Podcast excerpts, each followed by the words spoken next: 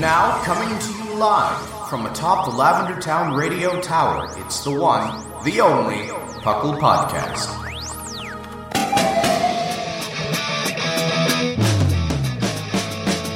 It's Puckle! Puckle! It's Puckle! Puckle! Pokemon Underground Champions League, oh yeah. Puckle! And welcome to the 548th episode of the Puckle Podcast. I am your host, Trainer Thatch, here today with my wonderful co-host. We've got the one and only Linian. Hello. And we've got, uh, we've got the newcomer Shark Finnegan. I guess you're not a newcomer because you've been here before, but Hello. I like to say that because you're the newest. Yep. And I'll, I'll forget this in five years. Exactly. I'll forget it. but welcome to the Pokemon Underground Champions League podcast, uh, or Puckle. It's a nonsensical name we came up with in 2007, where we talk everything Pokemon, from the trading card game to the video game to everything in between, and it's a it's a good time. I I just want to open with I've been playing way too much Pokemon TCG, and it's a problem. I noticed. Oh my gosh, it's a real problem. So I, I've just been playing so much, and what's really bad is like I've been buying cards again. Ooh. I used to buy a lot of cards. I, I'm going to tell you how many cards I bought recently or sold off recently too, but I, I believe I talked about it a little bit on the show last week. But so between the years of like 2015 to 20 uh, to 2018, my wife really likes to open Pokemon packs. Like she just gets, she likes the rush, you know. And she likes the artwork, and she likes to collect the she likes to collect the sets. Like we have a bunch of full sets from the X Y Sun and Moon era Mm-hmm. and she she really enjoys that, which is fine. And for me, I was just like, cool, I can play the Pokemon TCG. And back when I lived in Columbus, I went to a league semi regularly, and it was a really good time. And I'd have all the cards I ever wanted because she would crack so many packs. We'd buy booster boxes, multiple booster boxes per set, which is already sounding unhealthy. Mm-hmm. And so I, I had a really good time with that. So I'm, I'm trying to like not do that this time. Trying being the operative word The- there. The operative word, yes. I'm trying not to do that this time, and I think I'm doing an okay job. But the thing that really gets me is that uh, so I was going through the old cards, and I was like, well, we should sell the bulk. And so I went and like counted up all the bulk, found somebody to buy it. Bulk prices went down a little bit. They used to be like three cents a card for uncommon commons. Now it's two. I shipped it all out earlier this week, but I made like three hundred dollars in bulk. That's that's not good. Oh, I'm not done uh, because that's just through the three hundred dollars cash. I did trade in because uh, my wife likes to open the packs, right? Uh, I did trade in four four thousand five hundred of those cards just for a booster box, which isn't included in that three hundred dollars. Oh. Ooh, what? So what? Two cents? Mental math. So it was like it was like four hundred dollars worth of cards in bulk. I, I, th- you know, what the cheapest way to ship Pokemon cards is like that. it's insane. You have to like go buy Flat the pack boxes. the- You have to go buy like the. You have to go buy like the flat rate boxes from USPS. Oh yeah, yeah. yeah and yeah. so I had to fill three of those. Oh no. Yeah. I literally walked in with a hand cart with boxes on it to uh to ship it out from USPS. It was real bad. I always I hate going to the post office. I'm always so worried because I think I'm going to do something wrong every single time.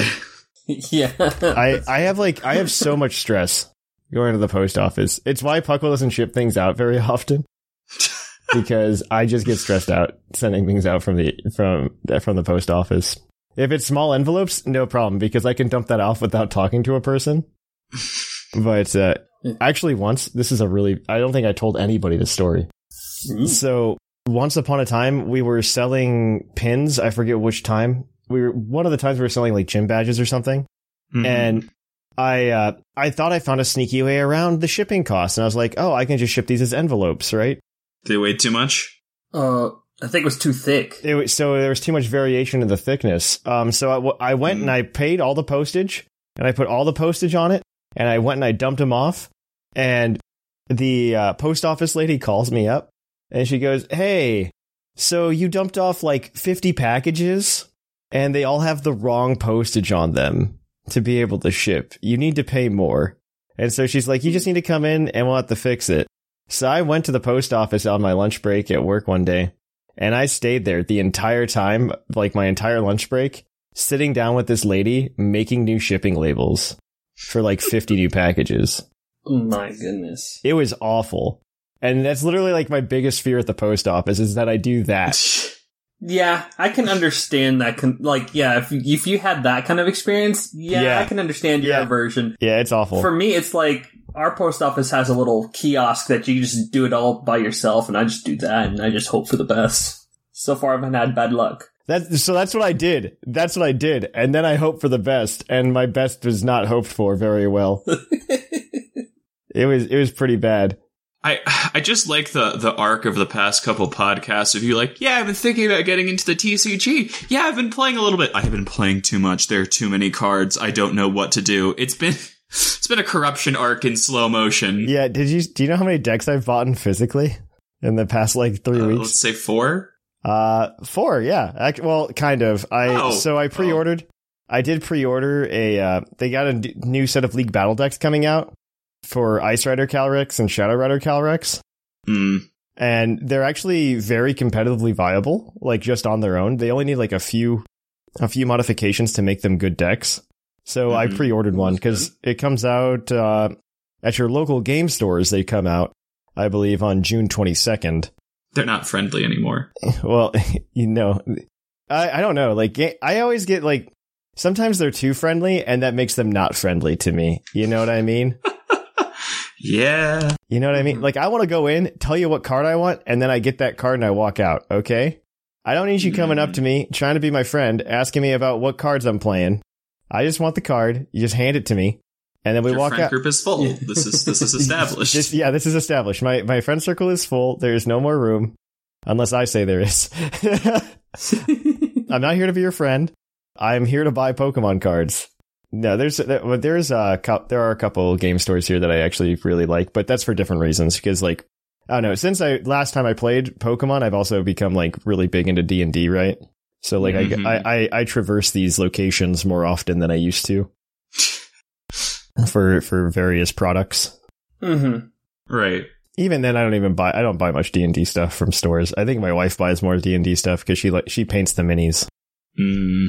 yeah she actually does a really good job she's gotten like really good at it uh, it's pretty insane like i'll have to send you guys some pictures she like Oh, she yeah. really likes just doing the monsters she like i'll because i'll hand her like a bunch of npcs to paint and she's just like what is this garbage i don't want to paint these she wants to paint like the manticores and the dragons and everything else she wants to do that yeah, the cool looking stuff. Yeah. Yeah, you paint a person. Yeah. I don't want to paint a person. So she she just wants to paint. She wants to paint the bad guys. She's actually started integrating it like design like designing her paint schemes around how I use them too now because like you know I'll uh, I've got a 3D printer so I'll print up like 10 skeletons you know for encounters. And then you know what she does so that I can tell the difference between the skeletons because I usually just like throw like soda pop rings around them s- with different colors so I know which one's which Hmm. she just started painting like they'll, they all have like sashes around their waist. She just paints them different colors now. That's just the Fire Emblem solution. That is 100%. 100%. Yeah, she she came she I mean, I'm not saying it's an original idea. She just does it now and it's very useful. I'm not saying it was. I was just like, that is exactly what Fire. They're like, "Eh, fine, one model. You're green. You're red. You're blue. All right. Well, no, no, no, like like we have we have 10 skeletons and like one has a purple sash and then one has a blue sash. That way that way when somebody goes, "I attack the purple sash," I can know how much HP the purple sash skeleton has, you know. Hmm. Mm. This is Thatcher's life. It's a smart way to track it. That's for yeah. sure. I didn't mean to take up the whole time. Do you guys got anything that you've been up to lately? I, I can't think of any major life events that have happened to me recently. No. Uh, life events in, in that you've been poisoned by the Pokemon Corporation once again. And Uh, no, no, nothing like that. It's uh, it's like there was something that was taking up a lot of my time recently. That I totally understand. For those of you who aren't in on the uh, terrible joke, I very recently finished my degree up. So Yes, that, I know. that's that's why I was missing for Which- like a month and a half. Which is super exciting. No, that You is got it exciting. done. Now Yeah, you're free. yeah. Now now I'm free. Free, whatever this is that what means. freedom feels like. Yes. Oh no. Yep. A complete amount of exhaustion and uh, confusion of what the heck you're doing now. Yep. Mhm. You're just tired. You're just tired all the time. You don't really know why. Yeah. You're just Yeah. tired. See, b- before I thought it was a. re- I I thought like, oh, this was the reason. No, no, it's not. No, it's just life. Yeah. It's just normal. It's fine. It's fine. What about you, Shark? Anything going on with you? Um, I've just been doing. I've honestly done a lot of little different things. And I'm across- excited. Um, let's see. Give me give me the short version. Tell me l- rapid fire. Uh, speaking of buying Pokemon cards, I bought my first bunch of Pokemon cards just in a long time, just because I just felt like it. Uh, I was at a toy store and they had thirty percent off everything in the store, Oh my gosh. which is a good time to stock up for birthday presents. And then it's like- Yes, there was just yes. a little, there was a little uh, vivid voltage, just like little box that had like eight Mhm. packs plus all the other stuff in it. With thirty percent off, I'm like, sure, I'll do that. Oh, the elite trainer box. Yes. yes yeah, yeah, yes. yeah, that one. That's so yeah, great. I was like, I think the big thing I pulled was Colossal VMAX. Oh man, I I feel like I'm not the only one that's getting into it right now because I like I was looking at like card prices for everything in the newest set in Astral Radiance, and Mhm. the the set prices are like going insane. Like like for those of you who don't aren't aware, but like the Pokemon TCG is like the cheapest TCG to get into, like out of the big oh yeah, by out of a the big long three, yeah, shot. of the big three, yeah. which is why I will only play the Pokemon TCG. Yeah. I had a hard time justifying to myself back in the day fifty dollars for a E Shaman EX. Yeah, Yeah. imagine doing a whole bunch of that for something like Magic the Gathering. Yeah, and that's like that's like one card, and at least it's splashable, and you play it in every deck. But the one that like I, I can totally I, I understand that to some extent, but now I think the most expensive Pokemon card that's run in every deck is like a Drizzile.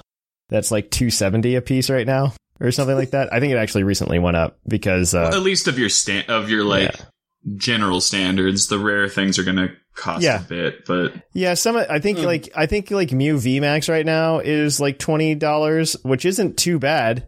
Like yeah, if you want to look at uh, Magic: The Gathering, for instance, Yeah, um, it's insane. Their tier one decks, the lowest one.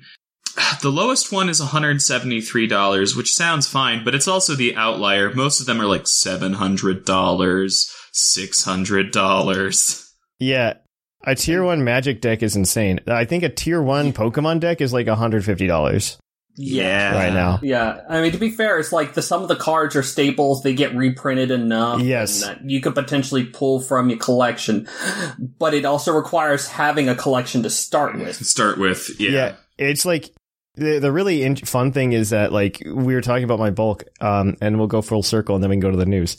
But like I pulled all the trainers out of my bulk, and th- most of them are still usable. Like I can still use my ultra balls from back in the day because they're still uh they're still like usable and everything. So I really Mhm. I really appreciate that. Oh yeah, Yeah, so if Pokemon's good in that way, but it- it's just the Pokemon car, the Pokemon themselves that sometimes get pricey. Like I think the one that's really interesting right now is actually Palkia because that's the deck everybody thinks is real big right now, uh, or it might be big at nationals. And so like the Palkia V and V Star just haven't gone down in price yet. Like I think the V is like sixteen dollars, and yeah, the uh, V Star is like going for thirty four. Ooh, yeah. So it's a little it's a little pricey right now.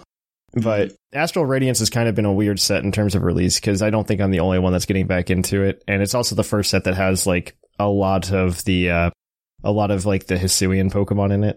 Mm. Well, Mm-hmm. it's the first set with in person events being a thing again. That is very true Yeah. as well. Uh, yeah, speaking of that, we should go to the news because there's some fun stuff there for that. oh yeah, absolutely.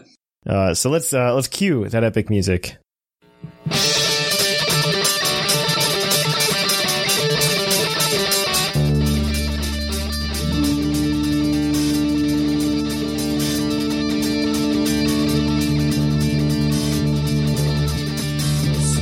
Coming to you live from the Lavender Town Radio Tower. This just in. And welcome to the news.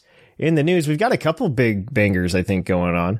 First of all, being that Junichi Masuda was announced to have now be the chief creative fellow at the Pokemon Company and no longer the managing director at Game Freak. And then nothing changed. Yeah, it's it's basically like Miyamoto's kind of when he Yeah. kind of stepped away from probably not handling the day to day anymore, really with Game Freak. hmm I don't even think he was doing it honestly for like the past couple of years anyway. I, I think the last game he technically directed was Let's Go, and I think that was more of just like a I want to try this, and then he did. Mm. I I don't know. I I think this position for him at Pokemon Company is probably more fitting because he's been doing Pokemon for so long. He should just direct the brand, and I think he has a, a vision, obviously, for the brand. Oh yeah, That, that he definitely, I mean, whether that's good or bad for the fan base, I don't know. Uh, I, I assume it's going to be okay. the the way it was announced was weird Yeah. because it was exactly when the, it was like the trailer went live like four Yeah. minutes after they tweeted it. I was like, did they just try to bury their own story? What what is going on? They do, okay, but they like have a history of doing that too.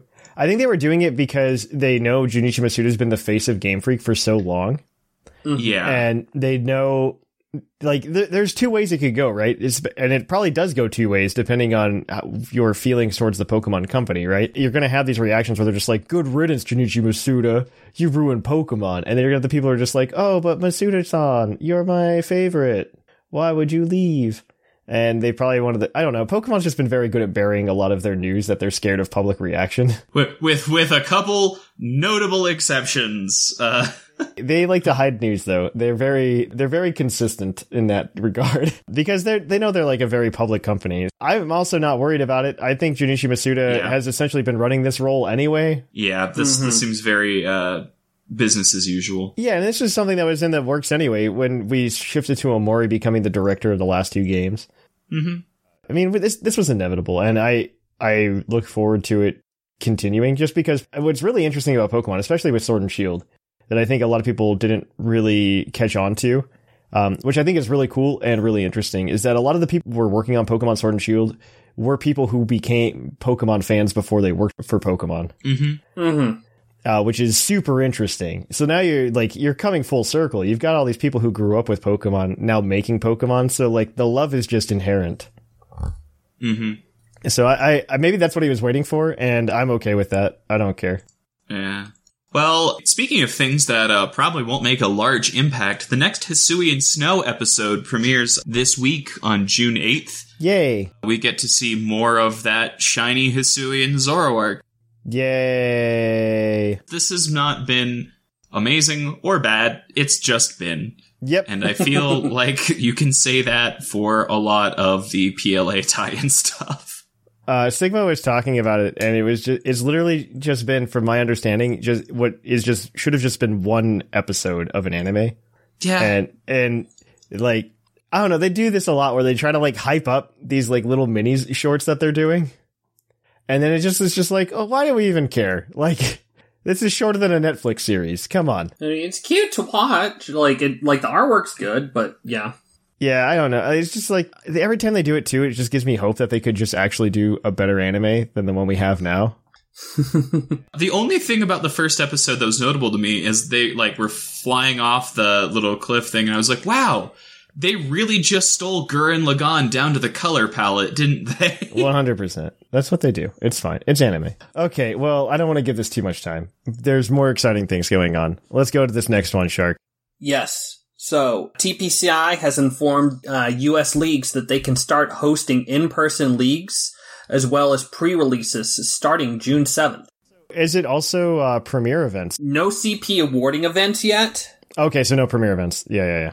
yeah, That checks out. At least a good first step right now is where we're looking at. And this is only in the U.S., by the way. This is just the U.S. Yeah. So we're look. I would say September, late August, early September. Like after Worlds, we'll see if they start actually rolling out premieres again. Yeah, I yeah. They sh- probably shouldn't do it right now anyway, because like the thing that gets me is you can get premiere events right, and the premiere events can get you pretty close to like twenty points. They actually don't even have uh, championship point tables right now hmm for premiere events right now because they don't want people thinking about it. the really interesting thing is they have the leadership board for it. And I mean, say you do a premiere event and it's worth like the 20 points like it used to be, you could have a f- a, l- good chunk of people that like do two premiere events in the next month and they'd qualify for worlds. And then you just like explode the number of people that are eligible, Mm-hmm. which I think they want to try to avoid. it's not a good idea to cram a lot of people in, particularly. It's just- What? Hmm. M- maybe, maybe we don't. yeah, maybe we don't do that. It's fine. All right, moving on. Uh, in Sword and Shield news, we gotta. You should keep uh, keep watching online, either at our Discord, pucklediscord.com, or Cerebi, because this upcoming weekend there's a special code for a Sableye in Japan. that's being given away as part of Japan's championships. Japan's circuit works a lot differently than the US and the rest of the world circuit for reasons I don't understand. You can pick up this special Sableye. It is not shiny. I don't know why you'd want to pick this up, but you can. It, it, it's Sableye. Sableye's Yep. cool. Uh, Seth, it's up there for you. Exactly. Yep. All right, moving on. We got Pokemon Unite news. We do. So uh, the news has been updated since the news doc was updated. So it's been confirmed that the next character for Unite, Del Fox, is to be released in game on June 9th. Yay! We don't know anything about Del Fox, if it's uh, an attacker or a jungler or an all rounder. Well, it's not a speedster. We know it's not a speedster because there haven't been any new speedsters. So the question is if it's an attacker or an all rounder, maybe a support. Mm-hmm. You can't add speedsters to that game. That's not allowed. That's against the rules. Yeah. Um, also, uh, just remember Delphox is being added, which means um, its whole evolutionary line is being added. So Yay. let's see who- let's see where the skin focus goes because I have a I have a feeling that Delphox is going to have a lot of really forgettable skins and Braixen's going to have a lot of really good ones. Oh, Yeah, I think for sure what's been kind of teased around uh, is like you know the standard Unite uniforms. That one I think I've seen like in the orange. Oh, or that's purple. cute.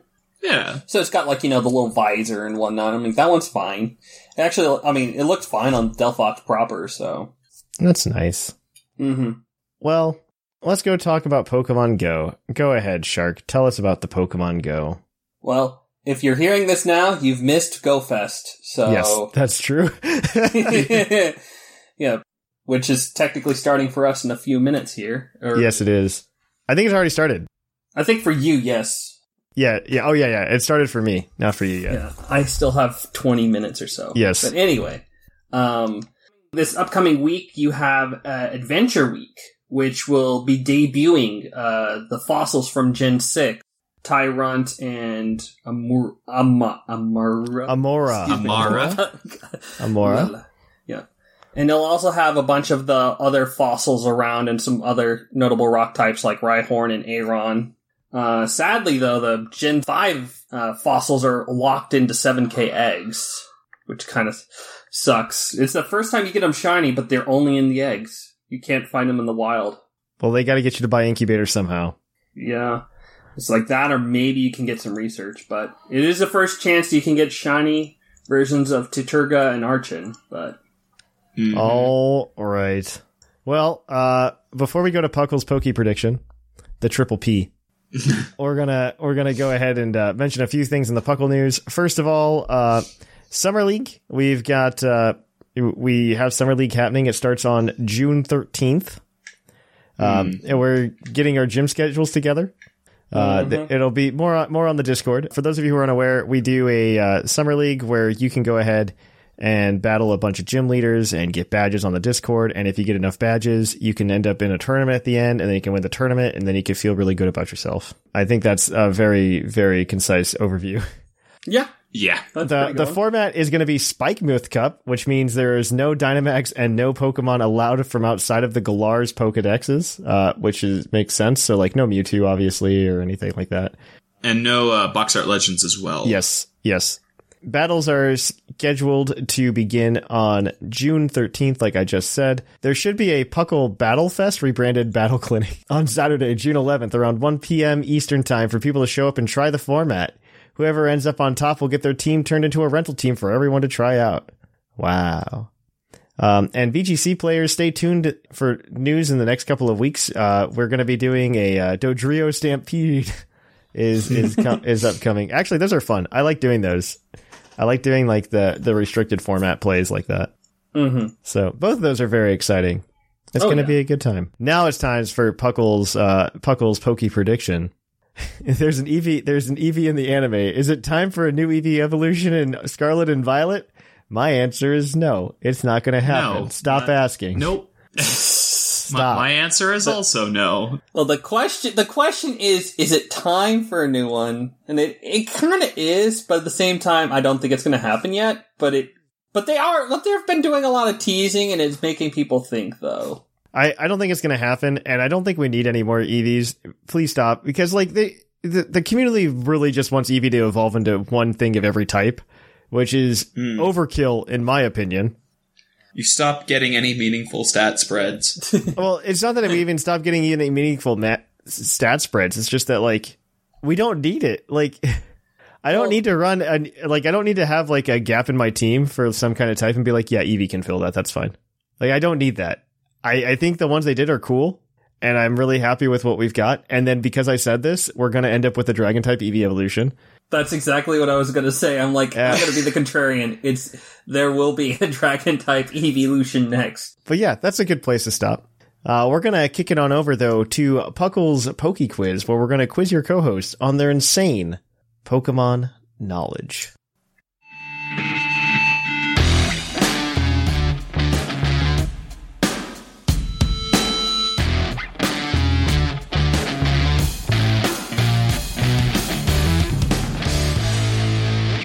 Hello and welcome to the Poke Quiz, the part of the show where we quiz your co-hosts on their insane Pokemon knowledge. I'm Professor Snag with the rules.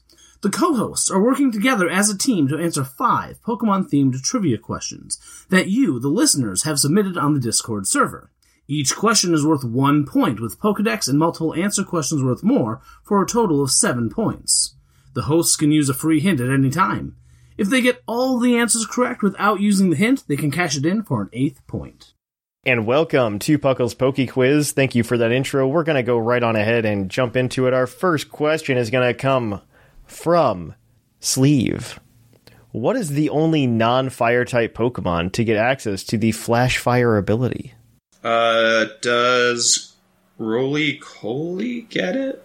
It, oh, Roly Coly is just rock, isn't it? You're right. Yeah, because it. Uh, I think Carcoal Yeah, 'cause they- is. Because yeah, no, those that line does get flash fire as an ability. That's for sure. It's flash fire, flame body, and steam. Steam engine, yeah. So it's Uh, just a question of if Roly Coly has like sturdy until it evolves, but I, I no, it does not have sturdy. Uh, okay, then I think Roly it's- Coly makes the most I- sense. uh, yeah, because I can't think of anything else offhand. But that was that was yeah, no, that's perfect. Let's do it. Roly Roly Coly, Coly. final answer. Roly Coly is correct.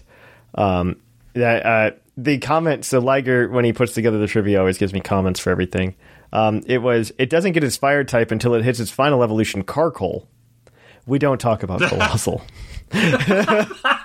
Good, good, good. I like Colossal. I'll say Colossal- it. I like him. okay, you're I think you're, yes, he could have been a train. He could You're have been the a only train. one. It would You're have the been only one better. that likes it. but I like you're the only one.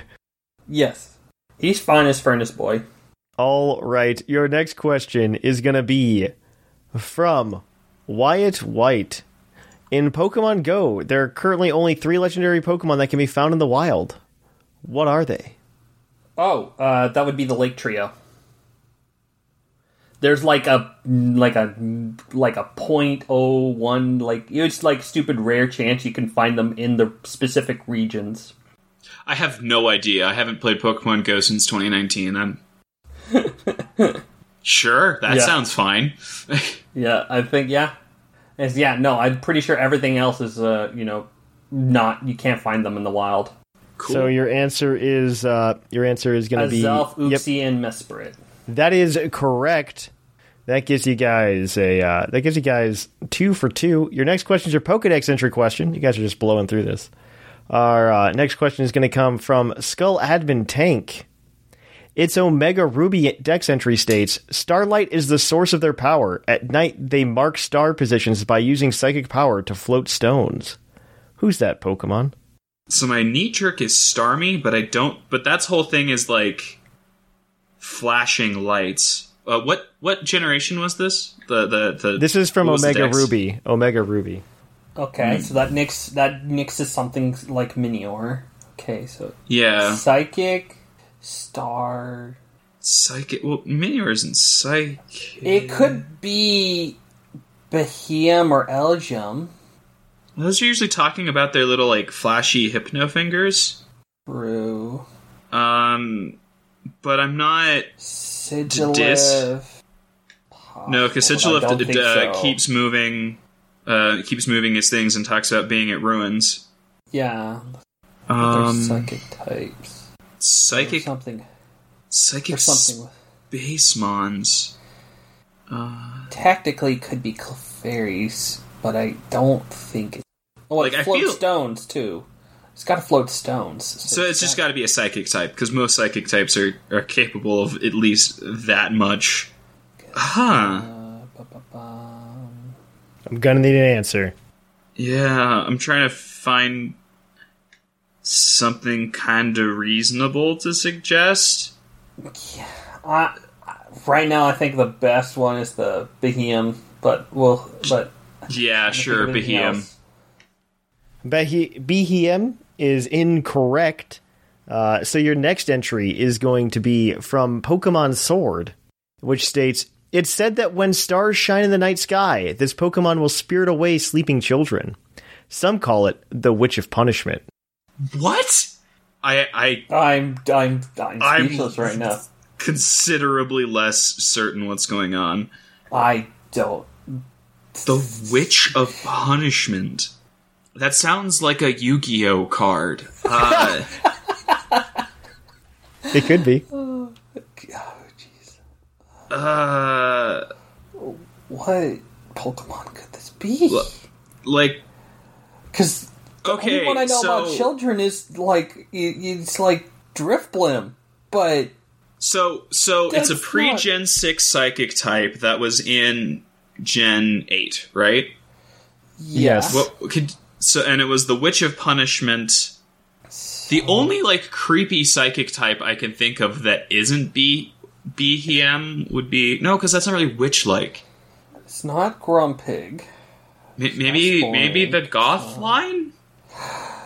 Ah, yeah, yeah, yeah, yeah. I could buy that. I buy that. Because like they're witchy, like um, yeah, it could be Because Gothitelle. Hatterine's witchy, but Hatterine is um, a. It's all Not about in Gen being quiet, six. and and yeah, it's it's not before that. So maybe Maybe maybe, it is- Gothitelle. Mm-hmm.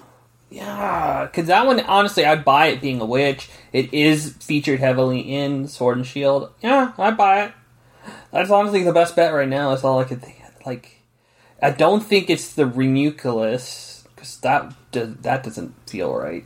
I, Yeah, it's I- not Reuniclus. Uh, Yeah, because that's not a wi- that's not a witch of punishment. Yeah, Gothitelle just fits the witch of punishment way too well.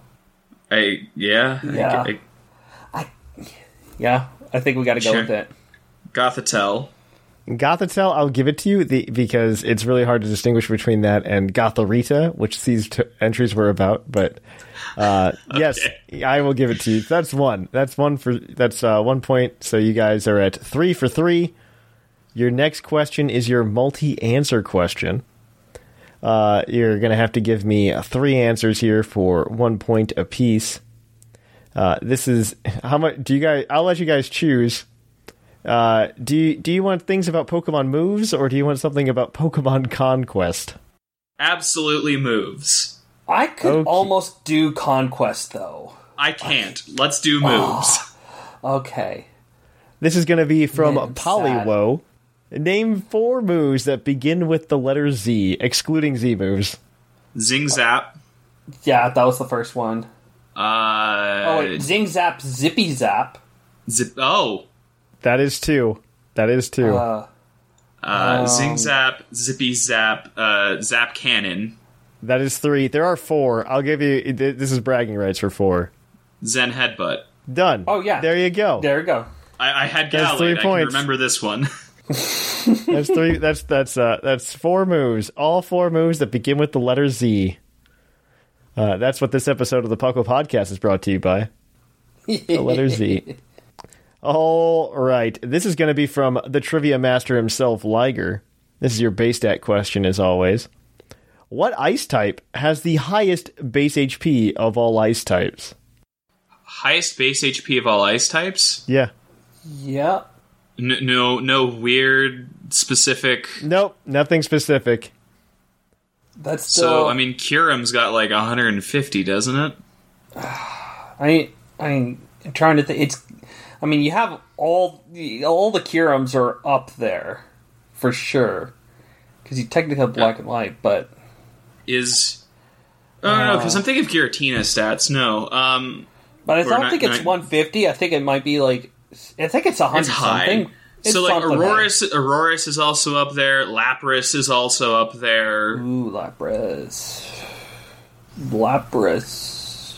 Uh, Wall rain is possible. and I think it's a little lower. I, I know Darmanitan's got surprisingly high HP, but it's not it's not higher than like Kyurem or Lapras. Uh, I f- what what are you feeling between the ones we've said? I kind of feel like it might be because the fact that it's all a singular. I think it might just be Lapras, but I I feel like I'm trying to I don't think of know. their ice legendaries. I- oh, oh! I mean- hold the phone. Hold on. Hold on. Hold on. Hold on. what Calyrex Ice Rider. hundred flat. Wait, it's a hundred flat. Yes, all of the Calyrex forms are 100 flat, including its base form. That's how they get around having to recalculate its HP every time it changes forms. Ah. Calyrex has base 100, HP, 80s, and everything else. All of the riders have variations on uh, 100 HP plus 20 stats given to everything from the horses. It's not Calyrex Ice Rider. Okay. Well then, never mind. I thought it would have been. Dang it. Okay. Any other ice legendaries? No, because the Ice Legendary is only Kyurem, really. Yeah. I guess Which Reggie is Kyurem, Ice, but, Kyurem Black, and Kyurem White. Which but those also have the same HP. for the same problem. They don't like to recalculate HP if they can get away with it. They've done it once, and it was Zygarde. Yeah, which- so you got Lapras or Aurorus. Is Yeah. My only thoughts. Both Pokemon that have great HP and nothing else. So it's not like I can. I I feel Lapras probably I because feel- like Gen One had some of the most bloated health pools of any generation. I could believe that. I, I feel like it's got to be Lapras. Unless we want to use the hint. That's where we're at right now. I'm good. I, I feel I feel like we didn't get any questions wrong, right? Nope. No, you're at then, six. then yeah, then we might as well try for the hint. If I, I would rather go out in a blaze of glory. Yeah, that's fine by me. Let's go Lapras. Lapras is correct. nice. Oh, With base 130 HP. Ah, Okay, I felt that. And a- Mo- Aurorus is probably like 120 something. 123 for Aurorus. Yes. Um, Mm. okay. but in between okay. though, in between Lapras and Aurorus is Kyurem with 125. oh. oh. Walrein and Mamoswine are at 110. Ah, Mammo. Mammo would have been a good guess too. So Would there. have been wrong, so I'm glad we didn't. But yeah. So yeah, just Lapras, just Lapras. Yep. So you guys got eight points there. That puts you guys on the board because you weren't on the board. And Yay. Hey, and we're gonna go ahead. We're gonna we're gonna sort the we're gonna sort the sheet here so that we can tell the people at home what everybody is at. Right now, there's a three way tie for first place between Sigma Shark and Linian at eight points, and there's a two way tie for between Sep and Sublime at, at fourth place with seven points, and nobody else is on the board. That's the game. There, there you go. Uh, that Cool. that's how it shakes out, people. Uh, all right. So on that note, we're gonna kick it on over to the topic. Hey, and this is Thatch, and we're going to highlight some new podcast reviews for you. Our first one today is just going to come to you from Frostron over at Apple. He says, Good pod, five stars. This is a nice pod for Pokemon trivia news. Keep up the good work. Grin emoji? Well, thank you for that. And if you want your review to be highlighted on the show, just be sure to drop it wherever you watch the show or listen to the show for that for that matter. We really appreciate it. And we hope to catch you guys on the flip flop. And welcome to the topic. Our topic today is Lechonk and why it's the best Pokemon that's ever existed. Yeah. Yeah, and nothing else. There, nothing else happened this week except Lechonk. Uh, if you look on Twitter, that's what you'd believe. That is what you would believe. Pretty much. Lechonk has broken the internet.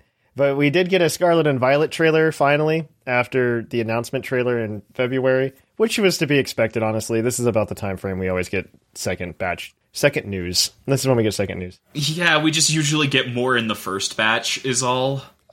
Yeah.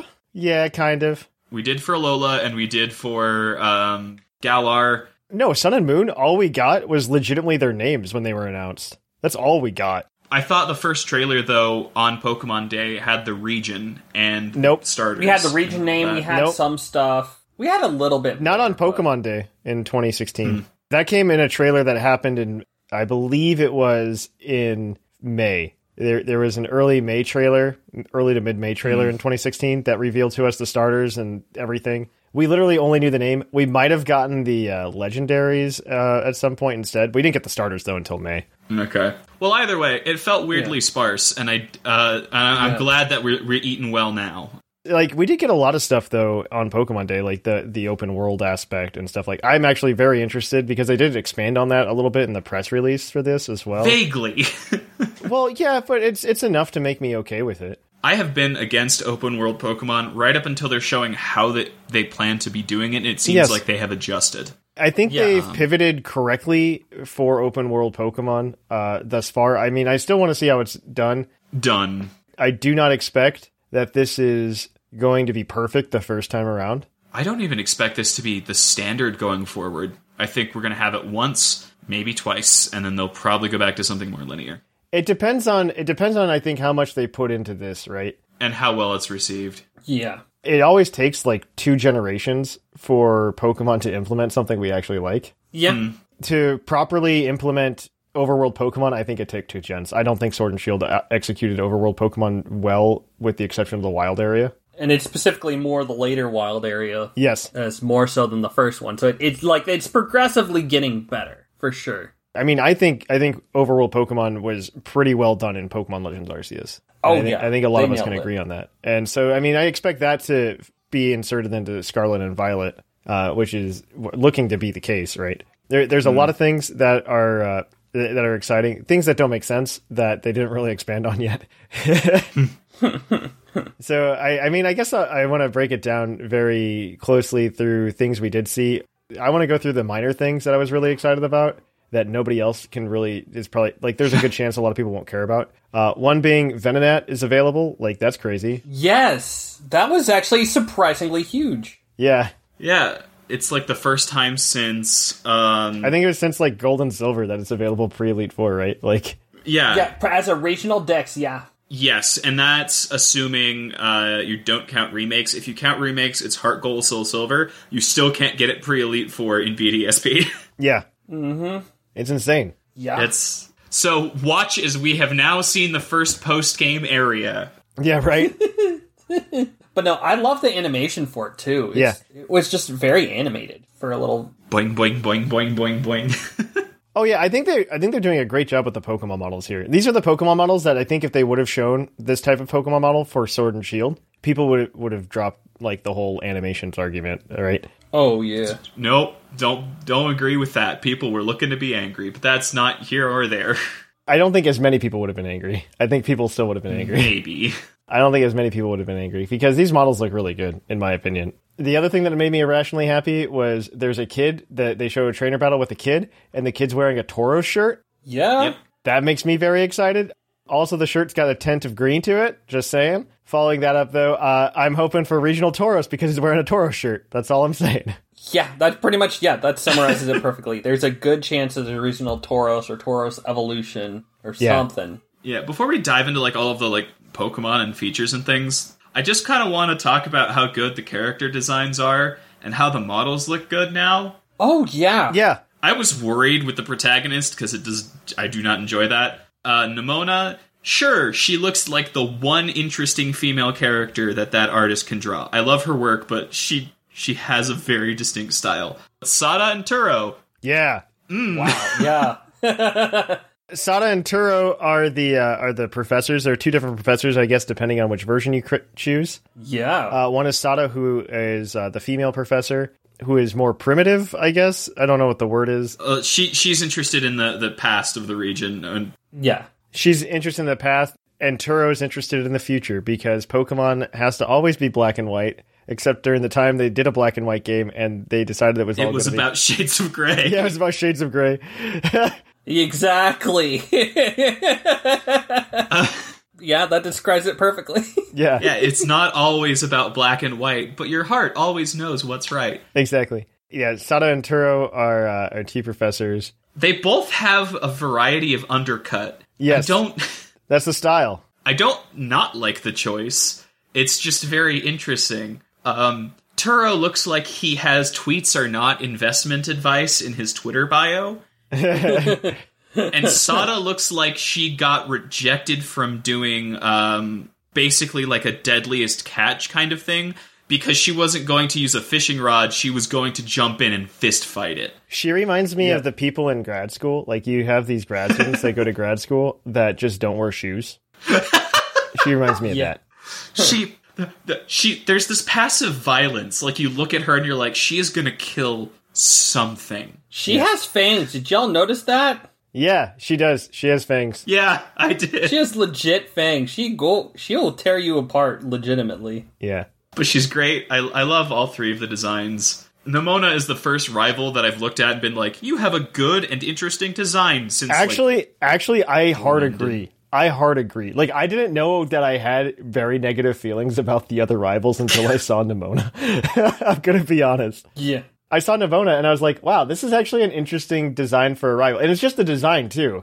It's nothing else. Yeah. Yeah, like she's got she's got like a glove and a, a school I love the uniform, glove. but like Yeah, that little catching glove. the glove looks really cool. The school uniform looks stylized. The the hair Right? color totally works with the the framing. Very Yeah. very good. Very high tier design. It's done very well. And I was just like, wow, I didn't realize that I could hate Hop more.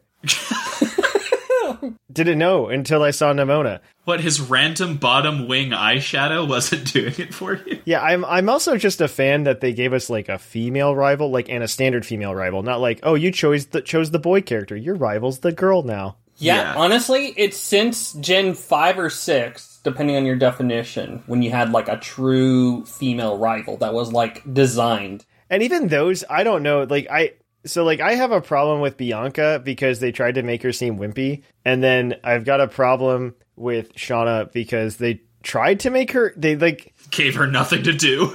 well, first of all, the, like the Gen 6 rival system was garbage, but Yeah. it, this seems like I would be okay with Nomona just from a design perspective being like the hop of this region. And I imagine just based on the lines of text we got that she will be a more interesting character. To be give Hop credit, Hop is an interesting character. He just got too much exposure. Uh, Well, I think the I think the biggest problem with Sword and Shield is more that they let a lot of plot happen around you Yes. instead of letting you experience plot. And so Hop has this really cool arc that happens, and it's seen through his team. And it's a really cool expression of it. But the problem is, you're not really seeing any of that happen. He's going through the character development while you're having your adventure. Yeah, exactly. Your adventure is not causing the character development. Yeah. Sword and Shield and Galar is a very good D and D world where things will happen no matter what the players say they want to do. But it's a bad D&D campaign because your players Yes. aren't doing anything in it.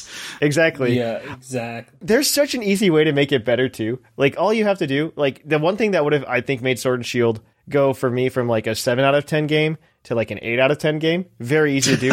yeah, this is this is very easy. I know, it's just funny that that was the swing. One point. yeah, at one point because you're it's no X and Y, okay. Uh, but Thatch also has really weird opinions on Pokemon games and what makes them good. You can give me that one point swing. I will do it if you just let me fight the Berserker, the Dynamax Berserker with Leon. Or have him be late because his whole thing was getting lost, and now Okay. we're definitely off topic. No, no, no, no. What would have been really cool? What would have been really, really cool? So, like, it sets up foreshadowing so that you understand how big of a boss a turn this is. Where Right. you you go into the Dynamax battle against the Berserker with Leon. You go in there and like you do like your one tap attack on the Berserker, and then Charizard just comes in and blows it up. right? Yeah. Yeah, exactly. And you just do that. That's an awesome moment. You're like, wow, Leon's actually really good. And then you get to the top of the tower where he loses to a turn to this, and you're just like, oh boy, it's up to me now, I guess. Yeah. Like, that like that. I've literally just made the game better. like, Yep. You've set up stakes, and if and and and we've tied it back to his whole getting lost thing from the beginning. It's a better game. Uh, yes, yeah. it's. I've just made it better, and it's just the one thing. It's the one thing. yeah. But Scarlet Violet. Uh, Scarlet and Violet hopefully won't have this problem. I don't know. Like I'm waiting. Like the thing I'm waiting for is for Pokemon to do like a Pokemon thing with the announcements. Like I'm waiting for it, where like you get like the really cheesy part of the Pokemon world, but we haven't seen it yet, so I'm still happy. well, because like they they've been doing like these cheesy things, No, you're right. You're right. No, they do like the cheesy thing. Like, like I think Leon's very cheesy, where it's just like, oh, he's a Pokemon, he's the Pokemon champion that's never been beat. So far, Scarlet and Violet hasn't shown us a character like that. In fact, the characters they've shown so far, the, all three of them, have been very interesting design wise and haven't shown anything of just like, oh hey, we're gonna be weird about it. We're gonna be annoying. So I don't know. It's uh, it, it's very interesting. I I really like I really like what we've seen so far from the characters. There's obviously bigger things to talk about though than that. Mm-hmm. Like first of all, let, us do Pokemon first because I think those are the big ones. But I think there's some game Yeah. features that are like one thousand percent. There's some game features I really want to talk about. Yeah, that will give us some some yeah yeah game theories will give us some speculation stuff that I- Yeah. I, want to touch on. So let's yeah let's talk about the Pokemon. We finally got like in-game models for Sprigatito. Uh, I'm always gonna say this wrong. And Fuecoco. Sprigatito. Sprigatito, Sprig Sprigatito. Fuecoco, and Quaxley, And Fuecoco and Quaxley. whose name is my favorite. I love all of them though. Like the- like this is the first time since I think maybe Gen six where I've gone. I've seen like the three base starter evolutions, and I've gone. Those are all good. yeah, they're all fine. Yeah. I, I would choose all of them. Like I, I would choose all Oh of yeah, them absolutely, absolutely. We'll be choosing all because like Sun and Moon is like yeah, I'm not choosing Poplio. Sword and Shield is just like mm, I don't feel strongly about any of these. All of these I feel strongly about. Uh, I, I really liked all of the ones in Gen 7, but uh, I'm just I, not a fan of. I, Poplio. I like these a lot. All too. I like all of these a lot. All these- Coco has has manic 3 a.m. Taco Bell energy. Yes. and I just can't turn that away. I think this is the first time I've actually thinking about just taking the fire type starter. I don't think I've ever done that. Yeah. I, I'm like, yeah, I'm gonna do Fuecoco. He's my little bell pepper. I'm waiting for evolutions because they're all so close. Yeah. yeah. Stay on the ground, Sprigatito, please. But we got three new Pokemon, which are very interesting because We got five new Pokemon. well, we have five, but we have three new regular Pokemon that aren't Yeah, legendaries. yeah, yeah. We got Palmy, who is the Pika clone of this generation. We got this very early on. The only description we really get of Palmy outside of like some Pokedex stuff is that Palmy is one of the Pokemon used by Nimona, your friend. They're very interesting because we heard about it so early on. I'm hoping that the Pika clone's gimmick this generation, instead of being something stupid, is that it just evolves. Because we haven't had a Pika Yep. clone that evolves. Yeah, depending on whether you count uh, Meryl or Zoomeryl. I don't. I do not. I personally do, but that's fine. I I, I remember Pika Blue. I, I think that was an, an un, I think that was a we accidentally played into a playground rumor more than anything. yes, 100%. Yeah, I, I, I let the playground room just find me there. but I can understand though, yeah. because like we got more Peko, which was cute, and then you got Toga Damaru, which I mean I think it's kind of Sure. a cute design, but like it doesn't do anything. It's not exciting. It's a cute design. That's it. The best Pika clone is Mimikyu. yeah, Oh, that's not even a Pika clone, but yeah. That was a joke. Yeah. yeah. But then you've got uh who who's in Gen six? Oh my gosh, Gen six Oh, was uh, Dedenne. Dedenne. Dedenne. Okay, that's that one's awful. Its gimmick was being fairy type. Yep, that was its gimmick. And then the gimmick for Gen five was this is an Omolga. I don't even It's know. flying type. Yeah, I guess. And then Gen 4, we got Was just- Pachirisu, wh- which whose gimmick is winning the 2014 World Championships. Yeah. Series. Happened years after it was released, but Plus or minus. Plus Ominum, double battles. And then Pichu is being Pichu. It's being a it's baby Pokemon, Yep. which was the gimmick of the generation. Yep. So I'm hoping that, like, Palmy gets something, but it's po- I mean, okay, so they gave us, like, Pokedex entries for these, and they're all great for, like, all three of these Pokemon. Like, you, you got Palmy, who's, I think, model is kind of awkward because it kind of reminds me of a Yamper, but also, like, It's too puffy. a very squatty yeah, it's Yamper. a really puffy little rodent. Yeah. the thing is, it's puffy without looking soft, but by looking smushy, and I don't, I don't like that. Yes. I don't. I don't know how I feel about it. I, I don't I don't mind it, but it's still like at certain positions it just kind of looks yeah just It looks too much, ugly. yeah. too much just like stuff on it. like yeah as you said Yeah. squish, but it, it is cute. In addition to the electric sacs on in its cheeks, Palmy has electricity discharging organs in its forepaws. It generates electricity by rubbing its cheeks, and then shocks its opponents by touching them with the pads on its forepaws. So he's a defibrillator. Not only is the fur that covers its body good insulation against cold, but it also serves the purpose of storing electricity.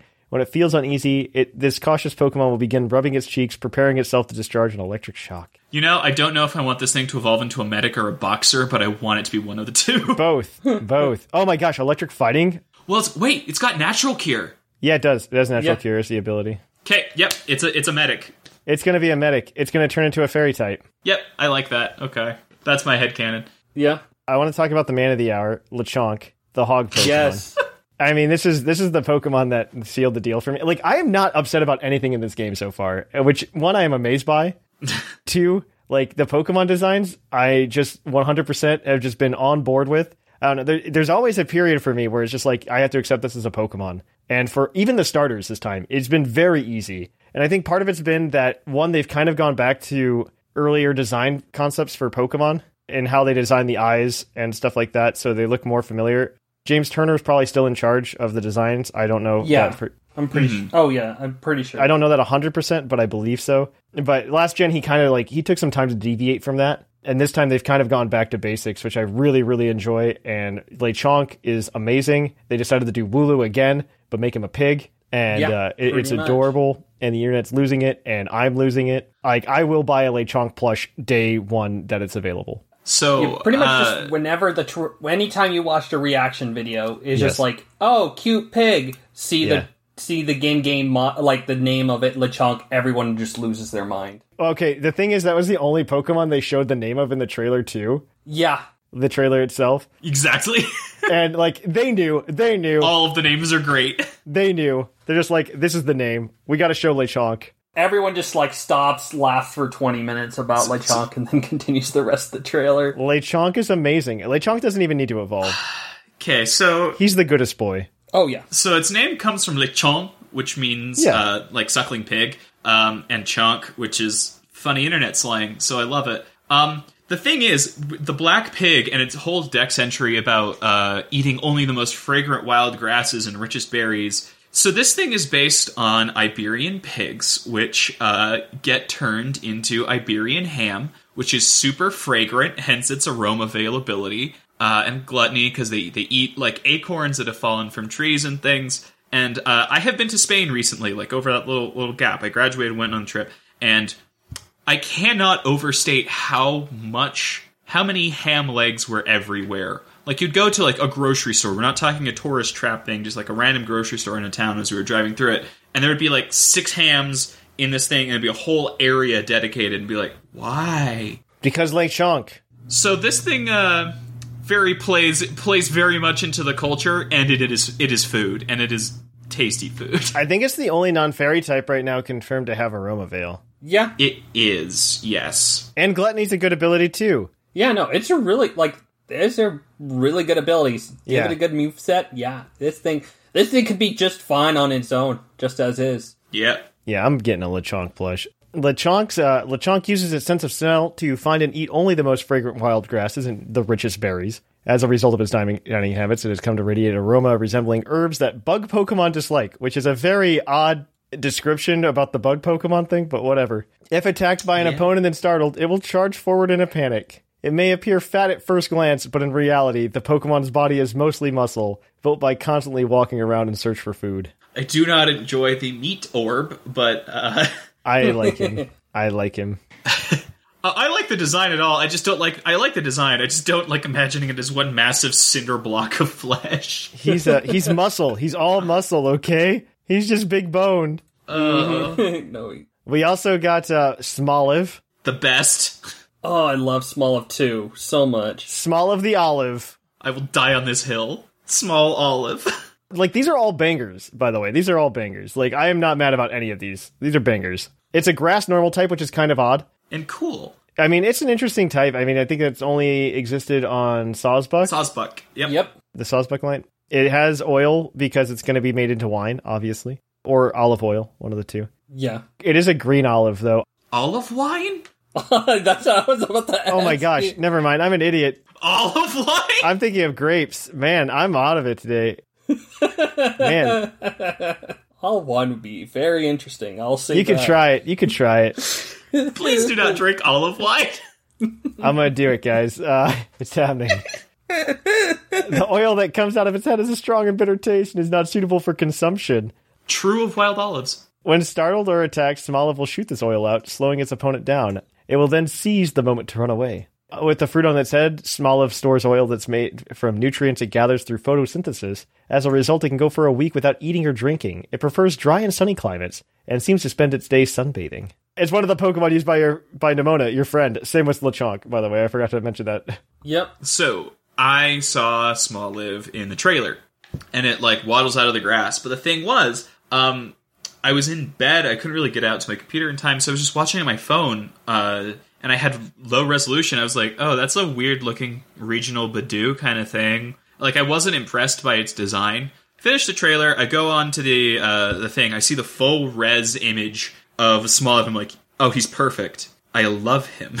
He is. He's great. Yeah, I almost thought it was a regional Badoo at first too, just because I mean the way it kind of was just sitting out in the grass, it just really did look like just like a Badoo. But It, it's got the same like general shape. Yes. yeah, It's very good. small little orb with a little bud on top. He's adorable. Yeah. He is he's an adorable little Pokemon. I I absolutely love Smolov. Yes, I will protect him. I- like they're all bangers. And then we got the two legendaries, obviously. We got Coriodon and Myriadon. Koraidon and Miraidon. Yeah. Cor- Coridon and Miraidon. I don't care. Um, oh no, they're called Rhydon. God. Grace the covers of Pokemon Scarlet and Pokemon Violet. We don't know their typings, though uh Ku did get things right for this trailer again. And he did predict their typings. I believe uh I believe it's uh, Electric Dragon and Fighting Dragon. Yeah, Miraidon being Electric Dragon and Koraidon being Fighting Dragon. Yeah, okay, so they're gonna be it's gonna be Yu-Gi-Oh! 5Ds. Yeah, pretty much. They look like motorcycles, but the thing is, I love both Yeah. of them, bar one unfortunate. Uh, Silhouette, yes. That's fine.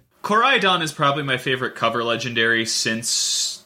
I mean, I really like the Gen 7 ones, but barring that, probably it's my second favorite. I really love These him. designs are so cool compared to anything we've had in a very long time. Like Sword and Shield felt very uninspired because they just made dog. Dog with sword, dog with shield. Yeah, and then Sun and Moon are all right. I think. I think the I think the Pokemon themselves are underwhelming. Look now, I think it was because they look they were intended to look alien. I think that was part of the thing too. they look cool, but then like the problem is then when like you get to use them, they're kind of underwhelming in my opinion. But these guys just like I mean they look cool, and then they're gonna suck or something, and then I'll feel the same way in five years. Yep. Yeah. Right now, I'm just they're ve- they look very good. Yeah. Uh, they're brightly colored without being completely garish. They've got a lot Yes. of details without feeling like without feeling overdesigned. Gen 5 was probably peak over design. Yeah. Oh my gosh, this is good. this is the right amount of extra. And they feel like Pokemon. I don't know how they did it, but they feel like Pokemon. Yeah. Oh my gosh, it's great. I I love all of it. Okay, so we're gonna go and we're gonna talk about a few things. Mostly just they have another section of the website called the world, but they also discuss a couple of the features that were announced in the trailer that Yep. I want to go over because there's a there's like one very big one that I like Yes. this particularly. Yes. and that's the they they highlighted as a deeper experience with multiplayer gameplay, which is very exciting because this is something that I think everybody's been wanting since forever. Th- They're implementing it well. This is the Pokemon MMO everybody wanted. Okay. Pokemon Scarlet and Violet allows multiplayer gameplay with up to four players. Along with the ser- with series staples such as trading and battling Pokemon, you will be able to explore the various locations of the region in these games with other players. You can discover new Pokemon and explore unfamiliar areas with your friends and family, opening the door to adventure more precious and fun than ever. Which is that's it. Like that's it. I want to play in the game with Linian and Shark. Like that's what I want to do. Yeah. That's what I want. Yeah. No, I think this could be great. I'm really excited. I'm curious how it's going to handle things like cutscenes and larger events. Um, it may be like, hey, when you go into gyms, uh, because there's a lot of puzzle things and we can't account for where people are standing, you have to go in alone. Mm-hmm. And they could also find a workaround. I think it's going to be somewhat restrictive, like you said, or it's going to be definitely some areas you can't go in with your friends. And I think that's fine. I'm, I'm okay with that. I'm okay with that as long as they don't make it very abrupt. If I don't know how to explain it, like Well, yeah, and if it's not super common, if it's like Yes. uh, every major challenge beat we do this, that's fine. I can understand that. If it's like yeah, for like a gym equivalent. random towns, I'm going to be annoyed. Yeah, Yeah. no, if, if it just randomly happens, I'm going to be very annoyed. I think it would be very fun to be able to just like get on a Discord call with a few people, be like, hey, let's hop in the games together and play it. I mean, the, the, the thing that I think is going to be the hardest is for Shamu not to run incredibly fast ahead of everybody um, so that he can enjoy this. uh, no, he's going to do that anyway. He's just going to he will do that. show up, roll up with his end game team, be like, "Hey, Yeah. Hey. Yeah. I mean, you can still do some stuff. I'm like, like you could make a multiple second profile that you play Yeah. slower because that's what I'm thinking too. Because I think I might try to play with some of my family and just like make a profile dedicated to them, so that way I'm I'm on pace with them, and then make a profile for me just to go run through the game as fast as possible, so that way I could tell everybody, oh my gosh, I love this, this, and that on the podcast on Discord. Yeah, I might do this with my uh with my wife and stuff as well because I think that that'll be worthwhile just to like be able to explore around. Yeah, it'll be the the first. Uh, uh, hoping I can get down there in time. It'll be the first Pokemon game that I'll be able to play with my my partner, and I'll be. It's really cool that we'd be able to do that. I worry about the battles a little bit because if it's like, ah, yeah, your your if your friends can't do it and it's total can't join in and it's totally instanced. Yeah. I mean, then it's just a little lame.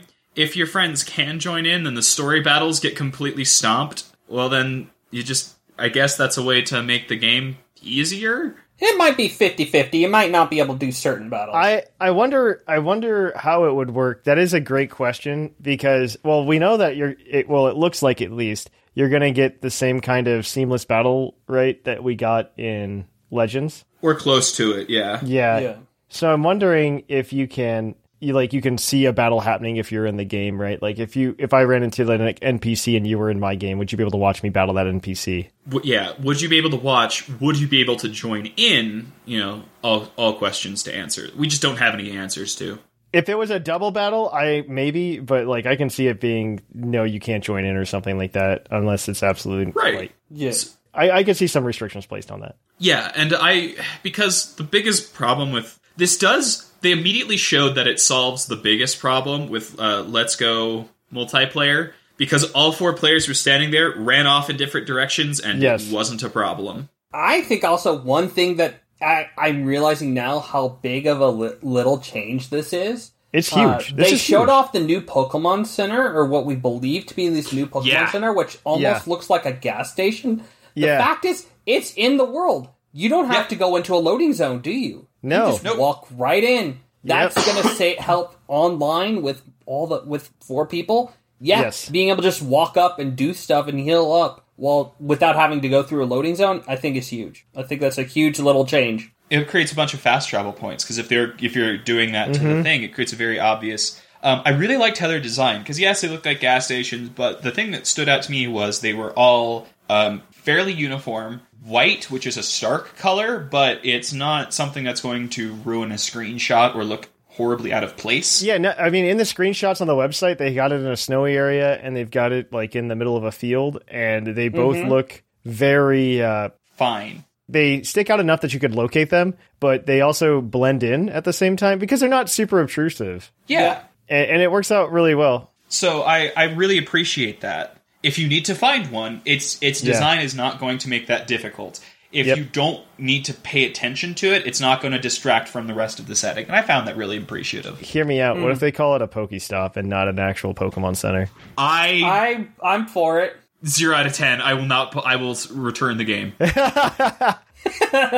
Oh, I'm still into it. I think it's funny. I think it'd be funny. Well, I look at I look at some of the screenshots with it in it. They absolutely like have it in the background of one, and you can see like the giant like Pokeball symbol like they use for po- Pokestops in Pokemon Go. I hate it. Don't don't do this to me.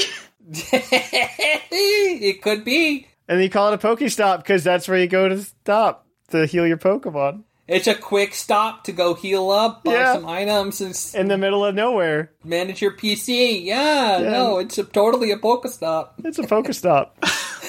Why must you do this to me, Thatch? I was gonna say there's th- they, they, they can't be uh, full service because they don't have PCs, but then I remembered that's not been a thing for a while. You just had box access. Uh, Mm-hmm. yeah, I think we'll still have Screen. box access on screen. Well, well, yeah. Given that it was one of the things they brought back to BDSP, I feel like they've considered that nothing but a plus. But Yeah. it was more I'm like, oh, then they'll this this can't be all of it, but it functionally could be. Yeah. I don't know. Oh. There's there's one thing that has me. I don't want to say concerned, but curious. Um, there is a. I'm trying to figure out how to how to phrase this exactly. Um, they talk about the multiplayer and the fact that it's super open world. They've they referred to this multiple times that things can be taken on in multiple orders. Yeah. Yeah. My only question, and the thing that has me hesitant, is just how they plan to track progress then. Um, Mm-hmm. Because we don't know if there are gyms, we don't know if there are trials or whatever, and this, they said the story is not tied to uh, a specific path that you take, which Yeah, but- leads me to the question of okay, then what's it based on? I'm okay if it's not based on the path I take as long as I know that there is some meaningful metric, I guess. I don't know. It, it, it could still be fine. I just want that question mark answered, you know? Yeah, they. I mean, in the trailer, they do show some sort of gym battle style thing. They do show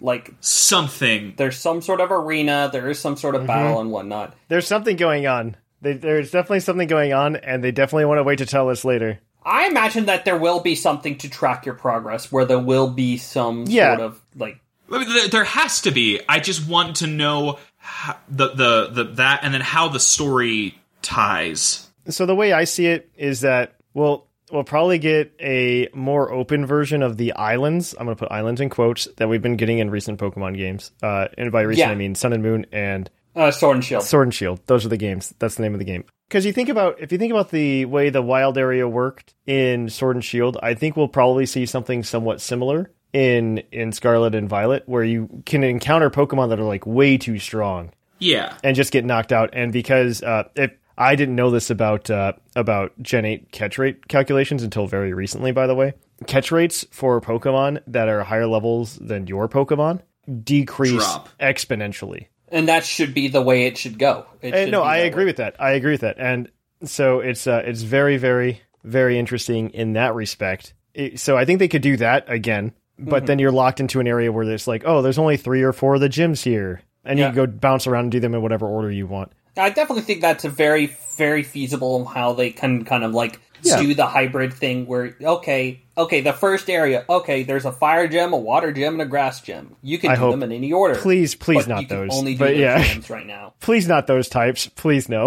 Please anything else. But It's it's a question of there are two main paths that this game could go down, and they're they're scaling and non-scaling, and there's degrees of this. But if the ga- if the Pokemon in the areas are the level that they're going to be all the time, yeah, the open world is basically you create tiered little zones that have a, a range of difficulties within them, and then you move through it, and that's fine. That is open world.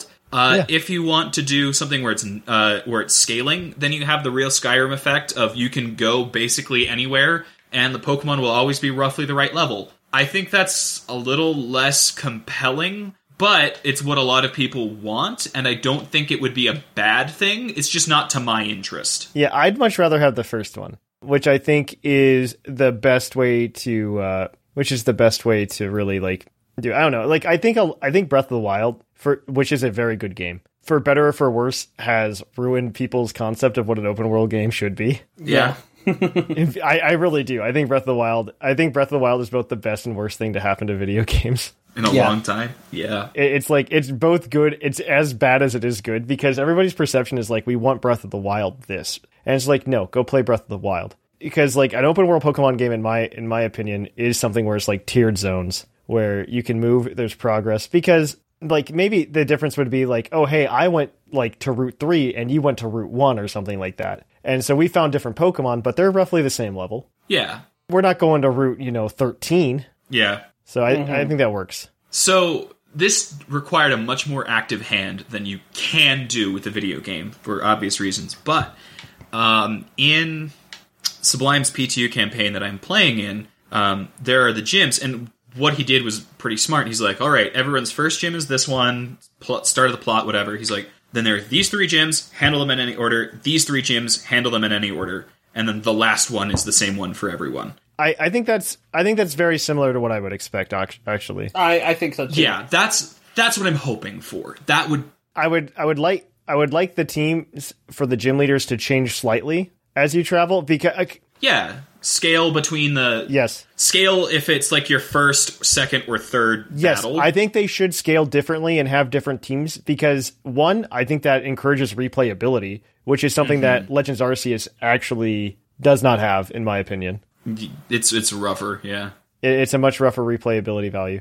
So that kind of sucks. But I would love for that to happen in Sword or not Sword, Scarlet and Violet, where you could just go and play the same. You could play the same game and have a different experience each time. yeah. Where you go, okay, instead of doing it in this order, I'm going to do it in this order. because uh, Pokemon Origins, the the anime special that we got back in the day, did a very good job setting up some really interesting world building that I would love to see implemented in the actual games. Where when Red goes to fight Brock in Pokemon Origins, Brock goes, "Oh, you don't have any gym badges, so I'm only going to use two Pokemon. Yeah, I'm gonna use these two specifically. I'm going to use these two Pokemon." And I would love to see something like that happen in uh, Scarlet and Violet. I would also like there to be one gym leader that no matter when you fight him has the same team and it's the, as powerful as the eighth. Because he's like, Yeah. I don't hold back. I would love that too. That would be a great gimmick, actually. That's actually really good for story. Like that would be the opposite of something like Piers, right? Right. So what you do is you have this you have this guy who's like he should be the eighth gym leader, but it also has this implicit challenge of Yeah. well, how soon can you beat him? Yeah, I'm into it. Now I'm sad because I've invented something very cool that will not be in the game. Right? That we're not going to get. Yeah, that's what we do on this pod. That's what we do on this podcast, right? Dang Yep, it. Pretty much. That's what we do. Yeah. Could you imagine if Giovanni was in his gym from the very beginning? That's basically what I want. Yeah. Mm-hmm. I, I think this is a good place to just like wrap it up. I mean, I'm very excited for this, and nothing I've seen so far has made me go there. This is something that could go wrong. Other than other than like multiplayer seems really cool, but I could see how they could mess it up. We don't know what's going to happen with it. Yeah. Well, because it's kind of like it's kind of like how they hyped up the wild area for Sword and Shield, right? And we could get really excited about that, and then it kind of ended up being like a big. I don't It know. was fine. Yeah. It was fine.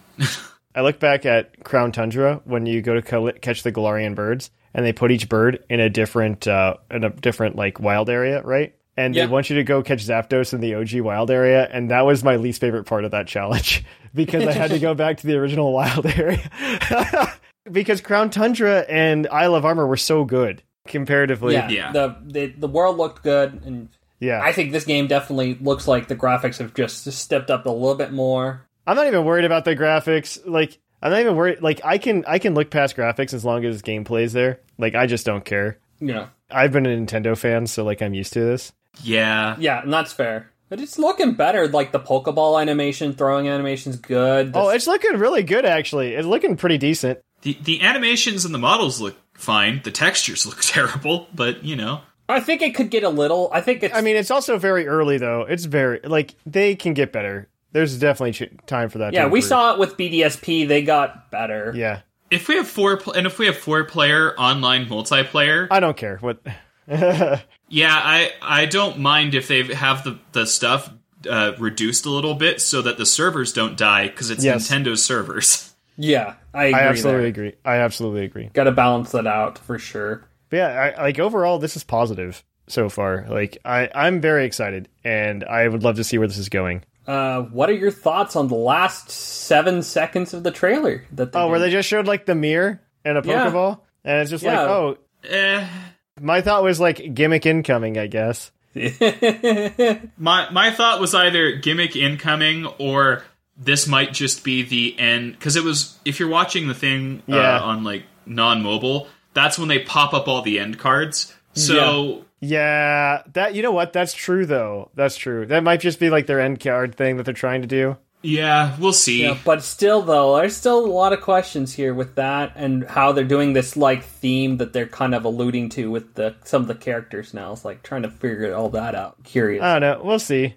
We'll see. It might mean something, it might mean nothing. I don't want to read too much into it because it's not enough information to really do anything with. Exactly. Fair. Like it's it's not to the same level of like, oh, we got official art for the trainers and like you see the Z bracelet on him, right? Mm-hmm. And, like it's not it's nothing like that. I will say I really like the box art in general. They've Yeah. got these little like uh, dragon things uh, around the dragon borders uh, around the the titles. They've got Mm-hmm. like a weird book or tome texture to them. I don't know. I really like how Oh, yeah. they, they turned out. They look good. And they got these four symbols on the side that people are already trying to figure out what they mean. and I don't know what they mean. I'm curious too. Yeah, we'll see. You can't guess. Have fun. I'm just happy I didn't have to sit through a 24 hour stream for a Galarian Ponyta. That's all. Yeah, So- exactly. The year is young. The years- we'll see what the next trailer brings, but this is overall very positive, very exciting. This episode's either going to be exultant or depressing in retrospect. Yeah, absolutely. absolutely. I don't know. I'm not upset yet. Like it's going to take a lot, I think. Yet, yet is a, a very powerful word. Yeah, I it's just going to I mean, it's going to be a hot minute till we decide. I mean, the games could come out and they could be poo-poo, but right now everything looks fine. And honestly, if it's Yeah. any, if it, if they take the Legends Arceus stuff and then they take away the things I disliked about Legends Arceus and just put in regular Pokemon stuff, I'm here for it. Like that's all I Mm-hmm. want. Like you take out the Legends Arceus battle system and you give me the regular one, I'm I'm in. I'm here. Yeah. Yeah. I'm here. it is 1979 and disco's never gonna die. All right. Well, this has been a very long topic. There's your extra 15 minutes. Rightly so. Extra 15 minutes for you. yep. All right. So we're going to go ahead and uh, we're going to wrap it up here, guys. And we're going to kick it on over to the Pokemon of the episode. We will catch you on the flip flop.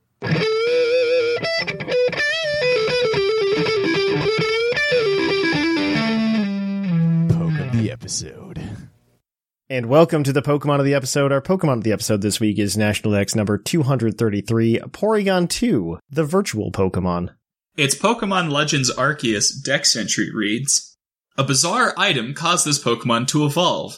While it now exhibits many new gestures and expressions, its biology remains inscrutable.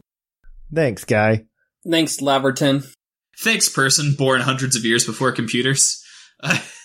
You don't know how far it is back in the past. They don't actually explain. it. It's very nondescript, actually. Sh- sure. Yeah, no, it could le- you could be as early as 1800s or you know, even earlier than that. Okay, at least a hundred years off a meaningful computer. Maybe. Maybe. Who knows? So Porygon 2 is the Pokemon of the episode. That doesn't really matter because there's also Porygon Z on this team this week.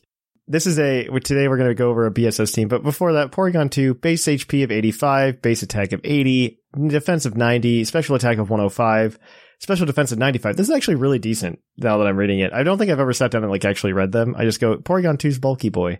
Uh, base speed of 60. 60 is actually higher than I expected as well. Gosh, I am just way Yeah, no, it's actually like because it was designed to be a full, a fully evolved Pokemon. It actually has really good stats on its own, but because Porygon Z exists, giving it Eviolite makes it one of the bulkiest Pokemon that e- that exists. Yes, I think Eviolite is probably one of the worst things that happened to Pokemon, in my opinion. I'm going to be completely honest, only because Eviolite came like so late in the game. Yeah, Because it lets okay, so I'm going to pour one out for my boy Dusknoir, uh, because Dusknoir used to be good before Eviolite happened, yeah, And now it's worse Dusclops. and then now it's just worse Dusclops because Eviolite. And I like if Scarlet and Violet does anything, like okay, we we just talked about how great it is, and we're just like, well, something could go wrong, Patch. Well, if the one thing that could go right, you, I'll ignore everything if Eviolite's gone. I'll just ignore it. Eviolite was good when it was introduced for story mode. Yes. because there were a lot of things in uh, black and white that didn't evolve forever. Yes. So Eviolite made made it so like you could use some of those Pokemon, and it wasn't a big problem for the story mode. It actually solved a problem. Mm-hmm. Problem was it also worked in multiplayer, Yeah, I don't like it. I don't like it. If they could get rid of it in multiplayer, I'd be so happy. or make it just physical defense. It's there, done. A lot of these Pokemon are not better than their evolved forms if they only have physical or only special defense. Yeah, I, I agree with that actually. That, that that would be fine as well. Or reduce it to twenty five percent. Like 1.5 on any defense stat is insane. So you look at you I mean you look at Porygon 2 and it's like 1.5. You're talking 135 base defense, 140ish special defense. Like that's insane. hmm yeah. They would have to really feel that Dusclops is an issue in their VGC to really make this change, though. That's the thing. I think Dusclops is enough of a problem. I, I think I dislike it because Dusclops is always there, kind of like how I dislike that Incineroar is always there right now. hmm I, I feel the same way about Dusclops as I do about Incineroar. I don't think the usage stats are up there right now, obviously.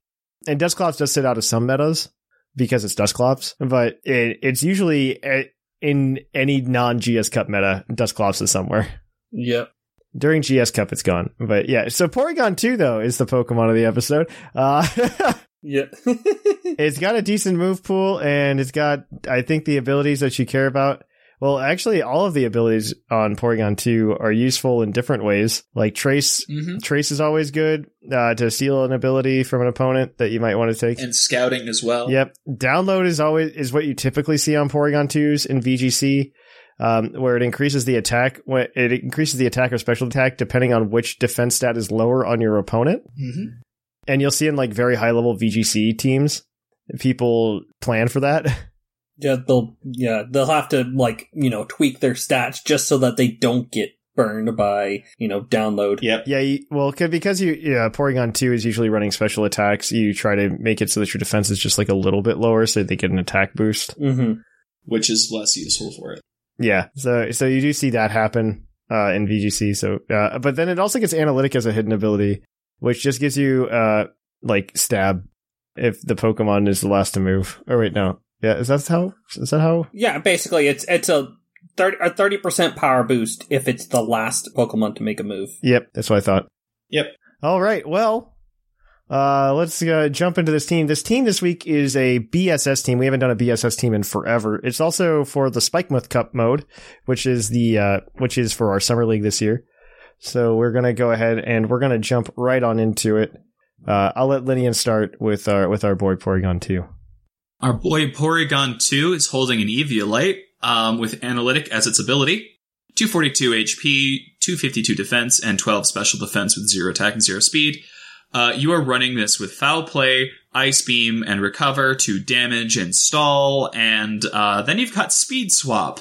Because your speed's real bad with that relaxed nature and 0 IV, so whatever you hit with Speed Swap is now going to have a horrible speed, and you are going to be very fast.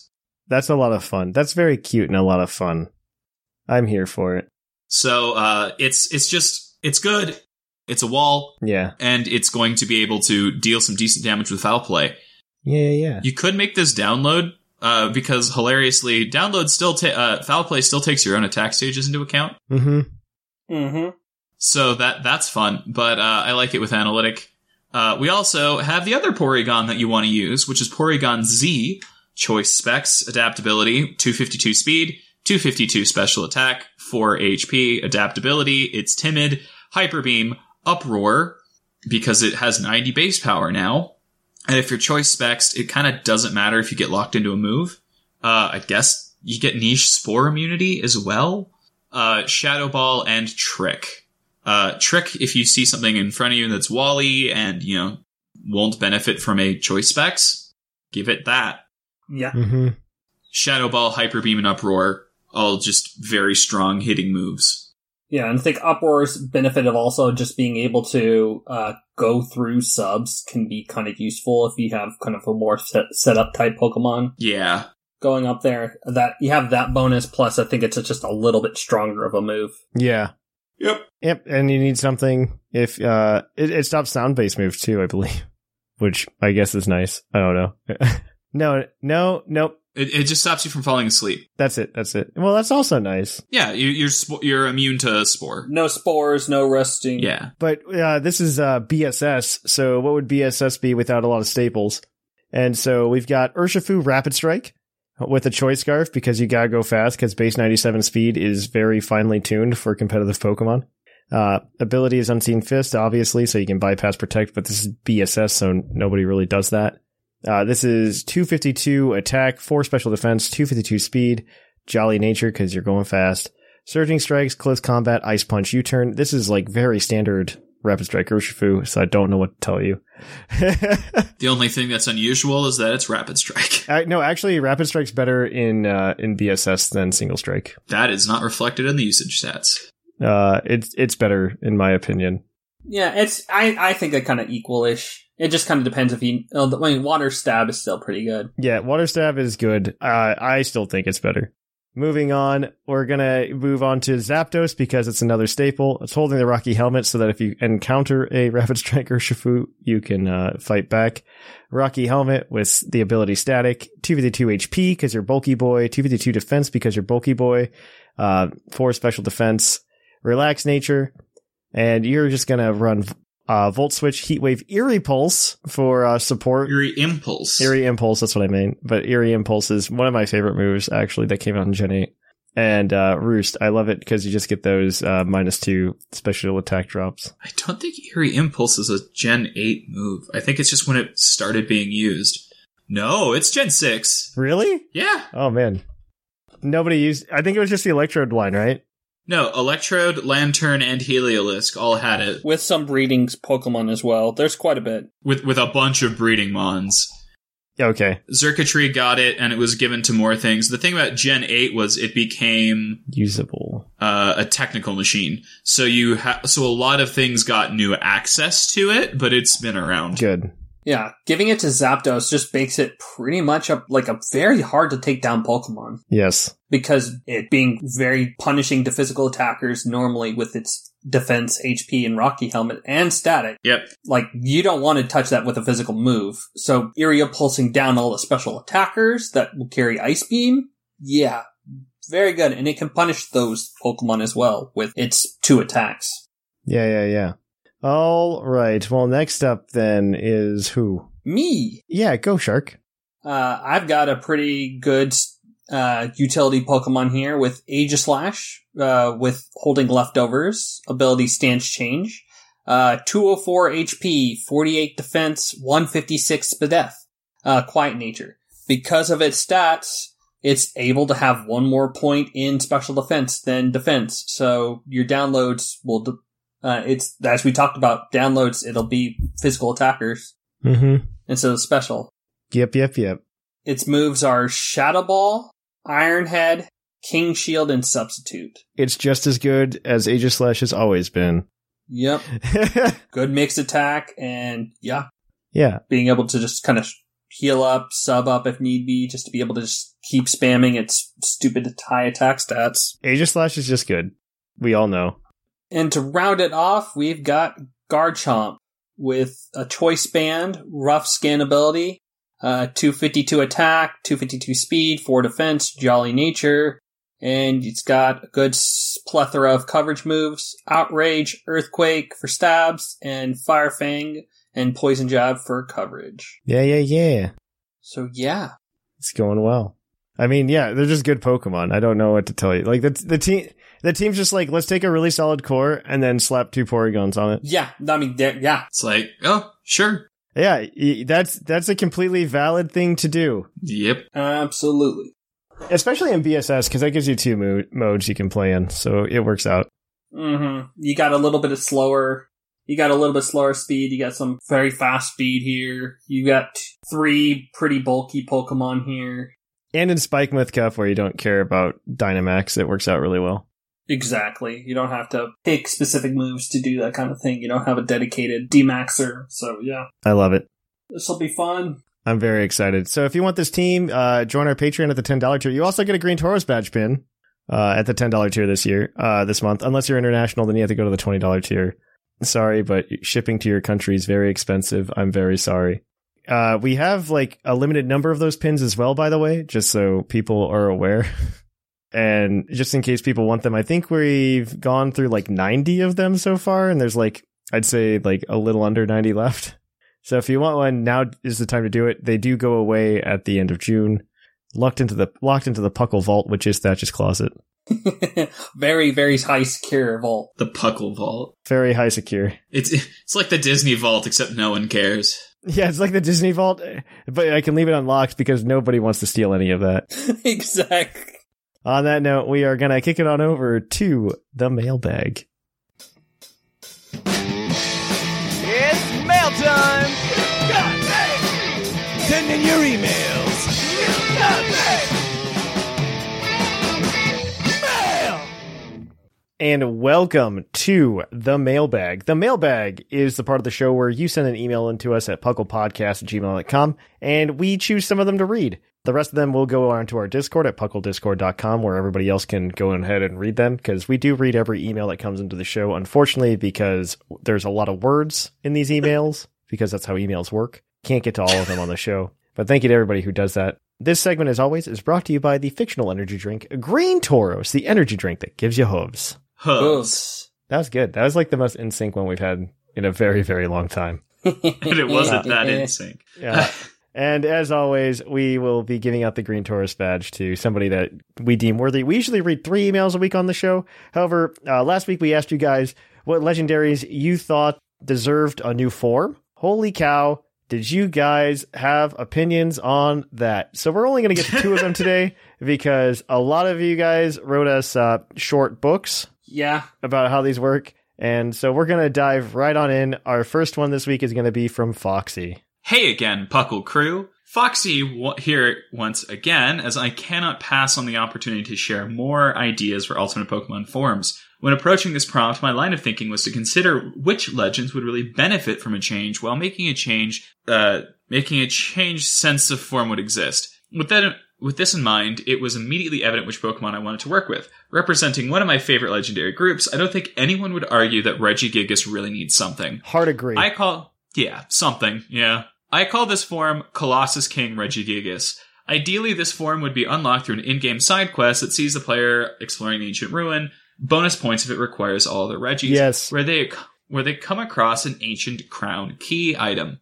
Using this on Regigigas will only work if there are at least other three three other Reggies on your team. Uh, any three will do. yes. I kind of like that as a team building restriction because you give up four slots to use this. Yes, I'm here for it, but it's very uh it's very like thematic. I love it so much. Mm-hmm.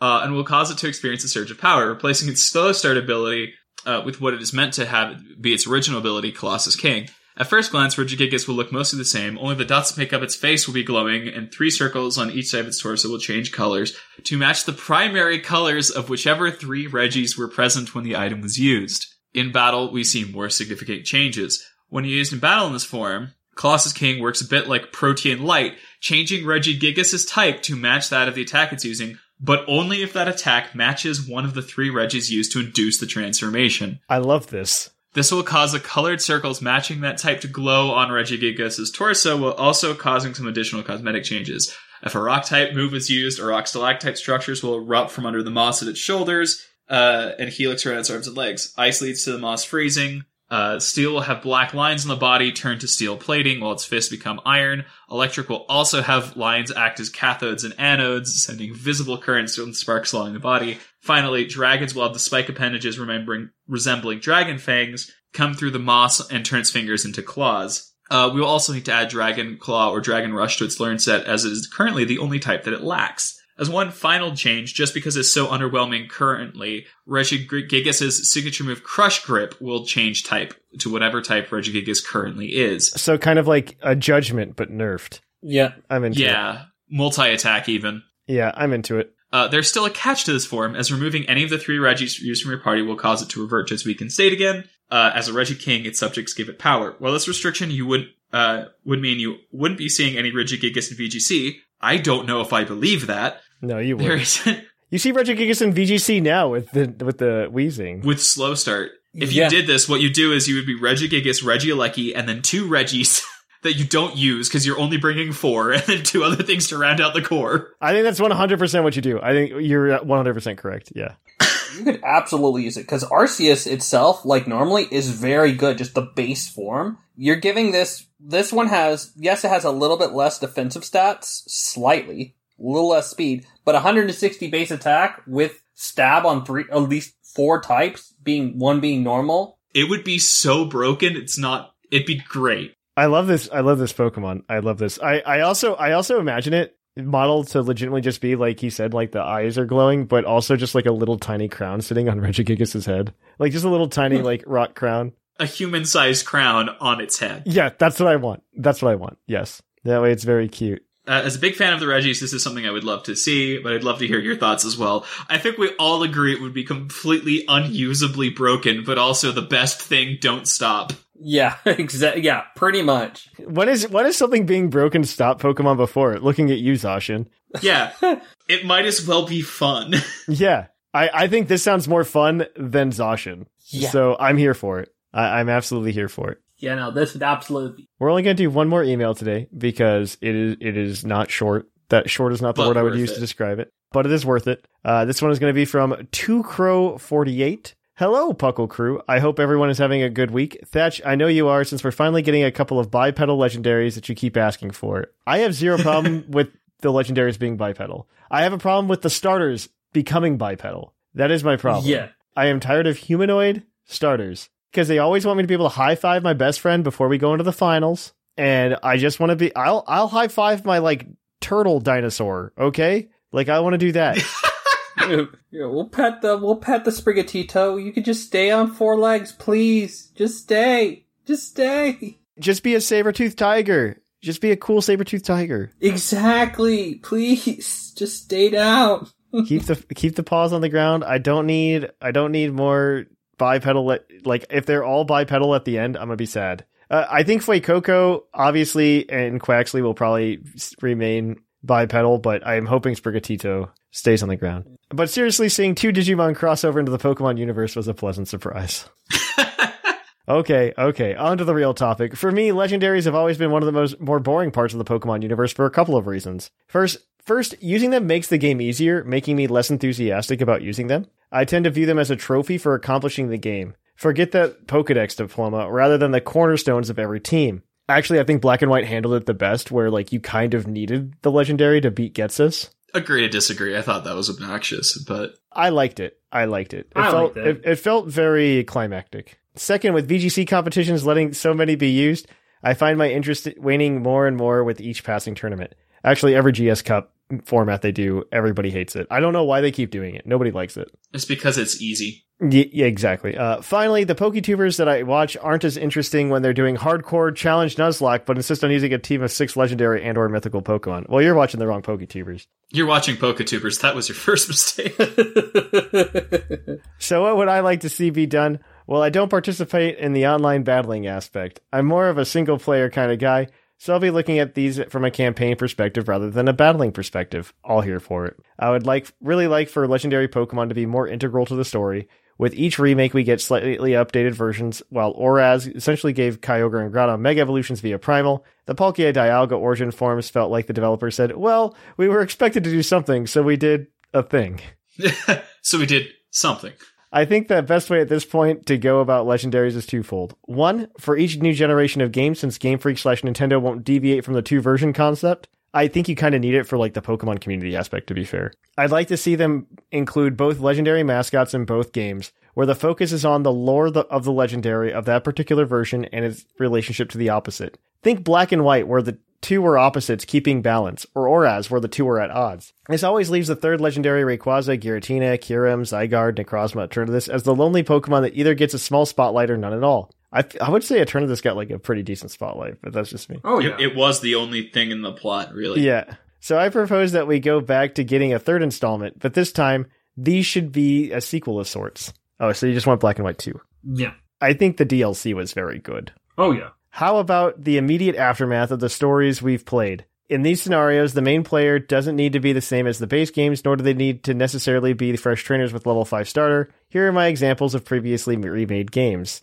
Fire Red Leaf Green would be a little difficult since Heart Gold Silver essentially is the proper sequel. However, Water Blue could be all about the journey of finding and capturing Mewtwo, Giovanni serving as the rival as he's competing to do the same. Heart Gold Silver could make way for Mind Crystal, the three dogs trying to bridge the relationship between Ho and Lugia. I like the primary storyline though of Johto. However, let's shift over to the story from Kanto's perspective and its post game consisting of traveling to Johto and battling their higher level leaders. During this time, the player is rooting out the last straggling members of Team Rocket. I just really like how he said they're trying to bridge the gap, and it just makes me think of like the dogs are the parents of, uh, are like the kids of divorced parents. I don't think the dogs have anything to do with Lugia No. because they- it's all Ho brought them back to life, right? So Yep. I think Yeah. so, yeah. for Oraz, what if we got Delta Emerald instead of the Delta episode, and instead of riding a dragon into space to stop an alien Pokemon aiming a meteorite at Earth, just riding that? Yeesh. I actually really like that part, but that's fine. That was the best part though. Like it was Yeah. it was good because it was an escalation of stakes. yeah.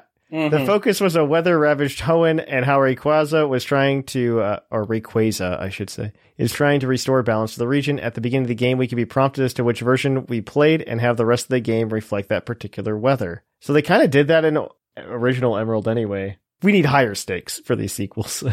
For BDSP, I would like to have seen Gleaming Platinum, where temporal and spatial distortions are occurring in the region throughout the game, and it's revealed that Cyrus has found a way to use Giratina in a last ditch effort. I actually think that uh, PLA was a great like sequel, quote unquote. Like it, it was great to explore Sinnoh in a different way, and I think I Mhm. think PLA was like the way you should go because like just thinking of everything as a sequel feels very Hollywood. Mm-hmm. I like them to surprise me. I like being surprised Pokemon, and they're doing a decent job of that right now. For future remakes, like it or not, I'm sure they'll continue. Oh, you're 100% correct, actually.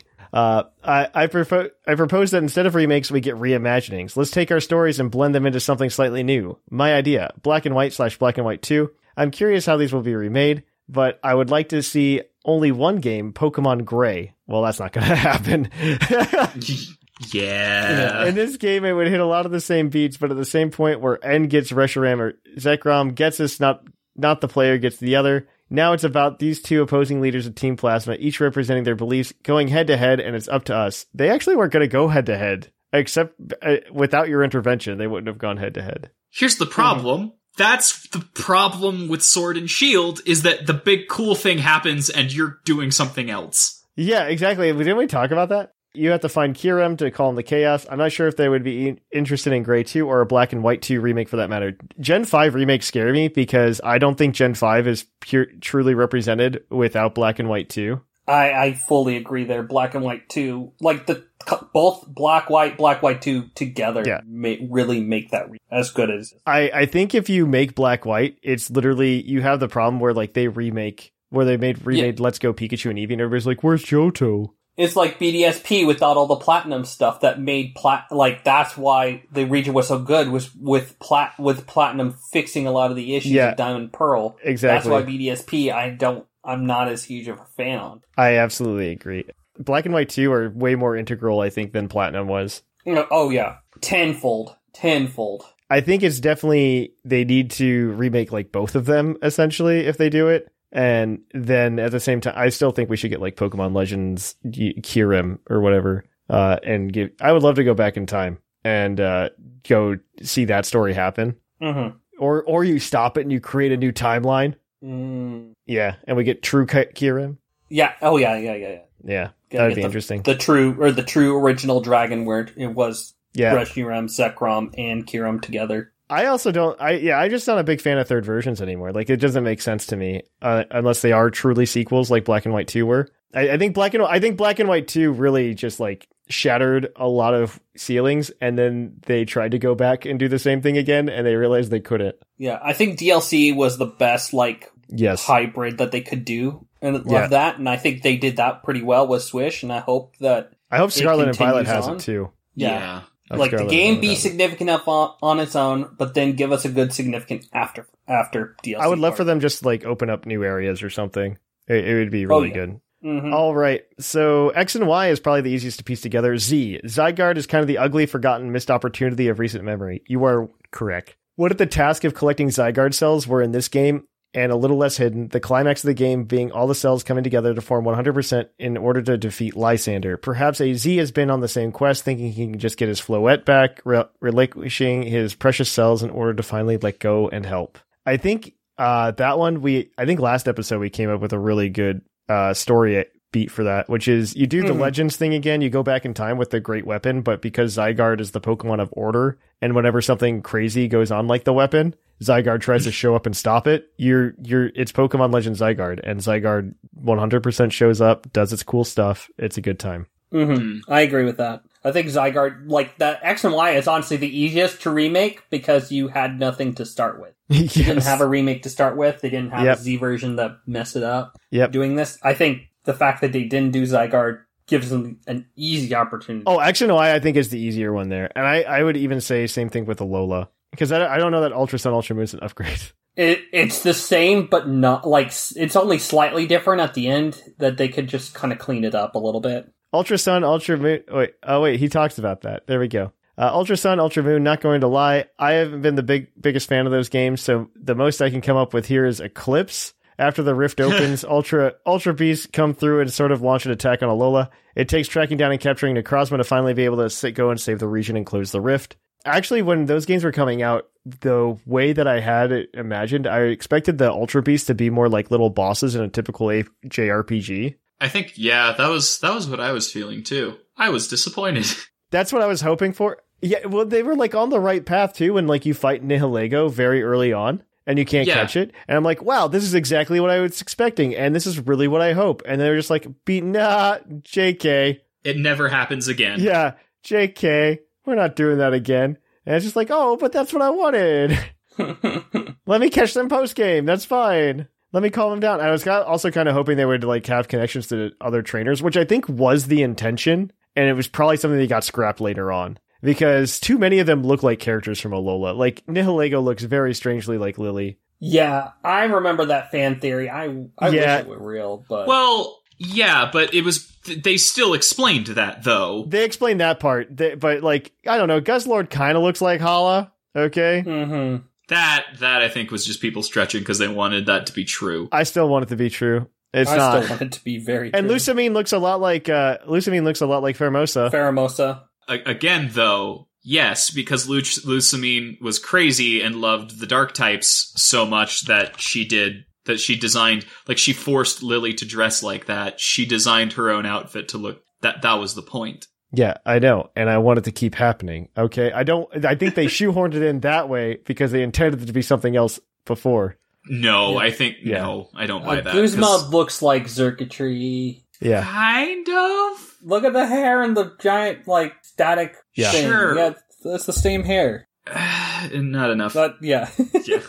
Swish or Pokemon Gauntlet. I think it just needs to scrap the current storyline with Chairman Rose. Instead, I would like to see him catch a turn to this early on, trying to harness the Dynamax energy to power up a few select challengers he has endorsed in the Pokemon League Challenge. Actually, Rose is like a really reasonable-ish person, minus the whole like I'm gonna bring about like the end of the world because I wanted to get this over with now. because I can't wait literally a day, one Mm. day.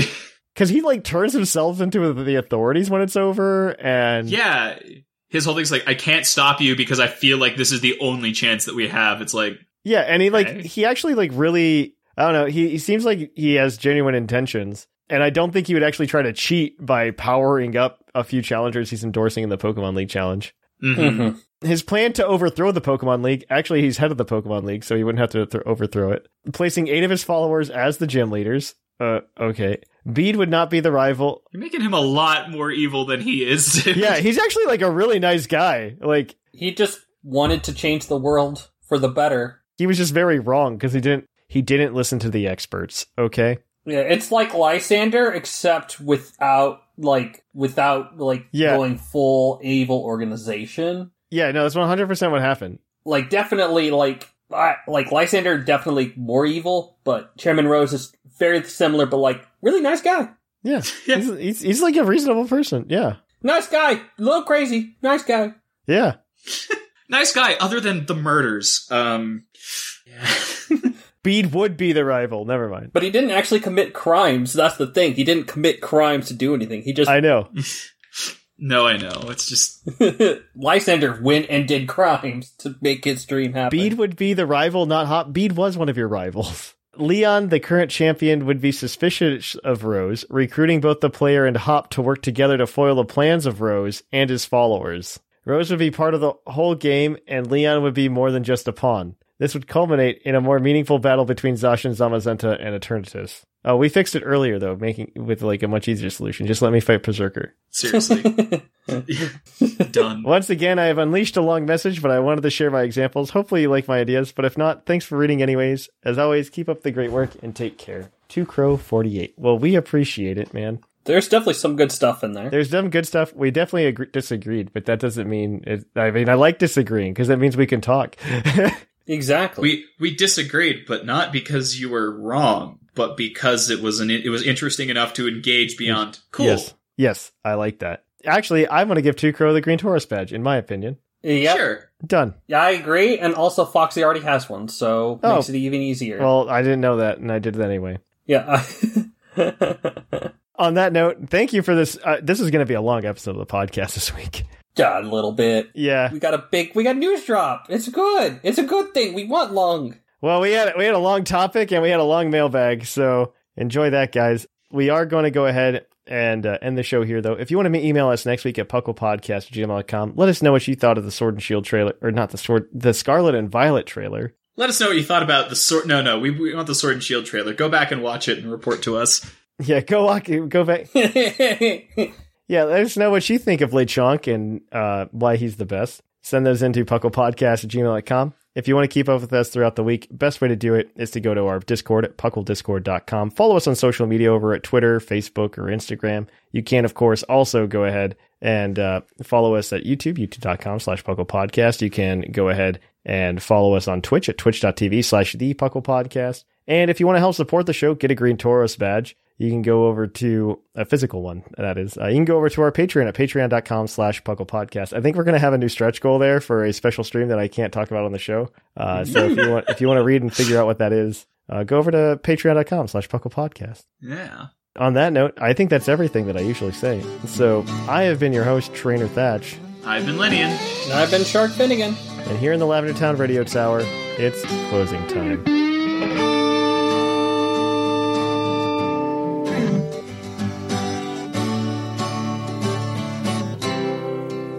It's closing time in Lavender Town.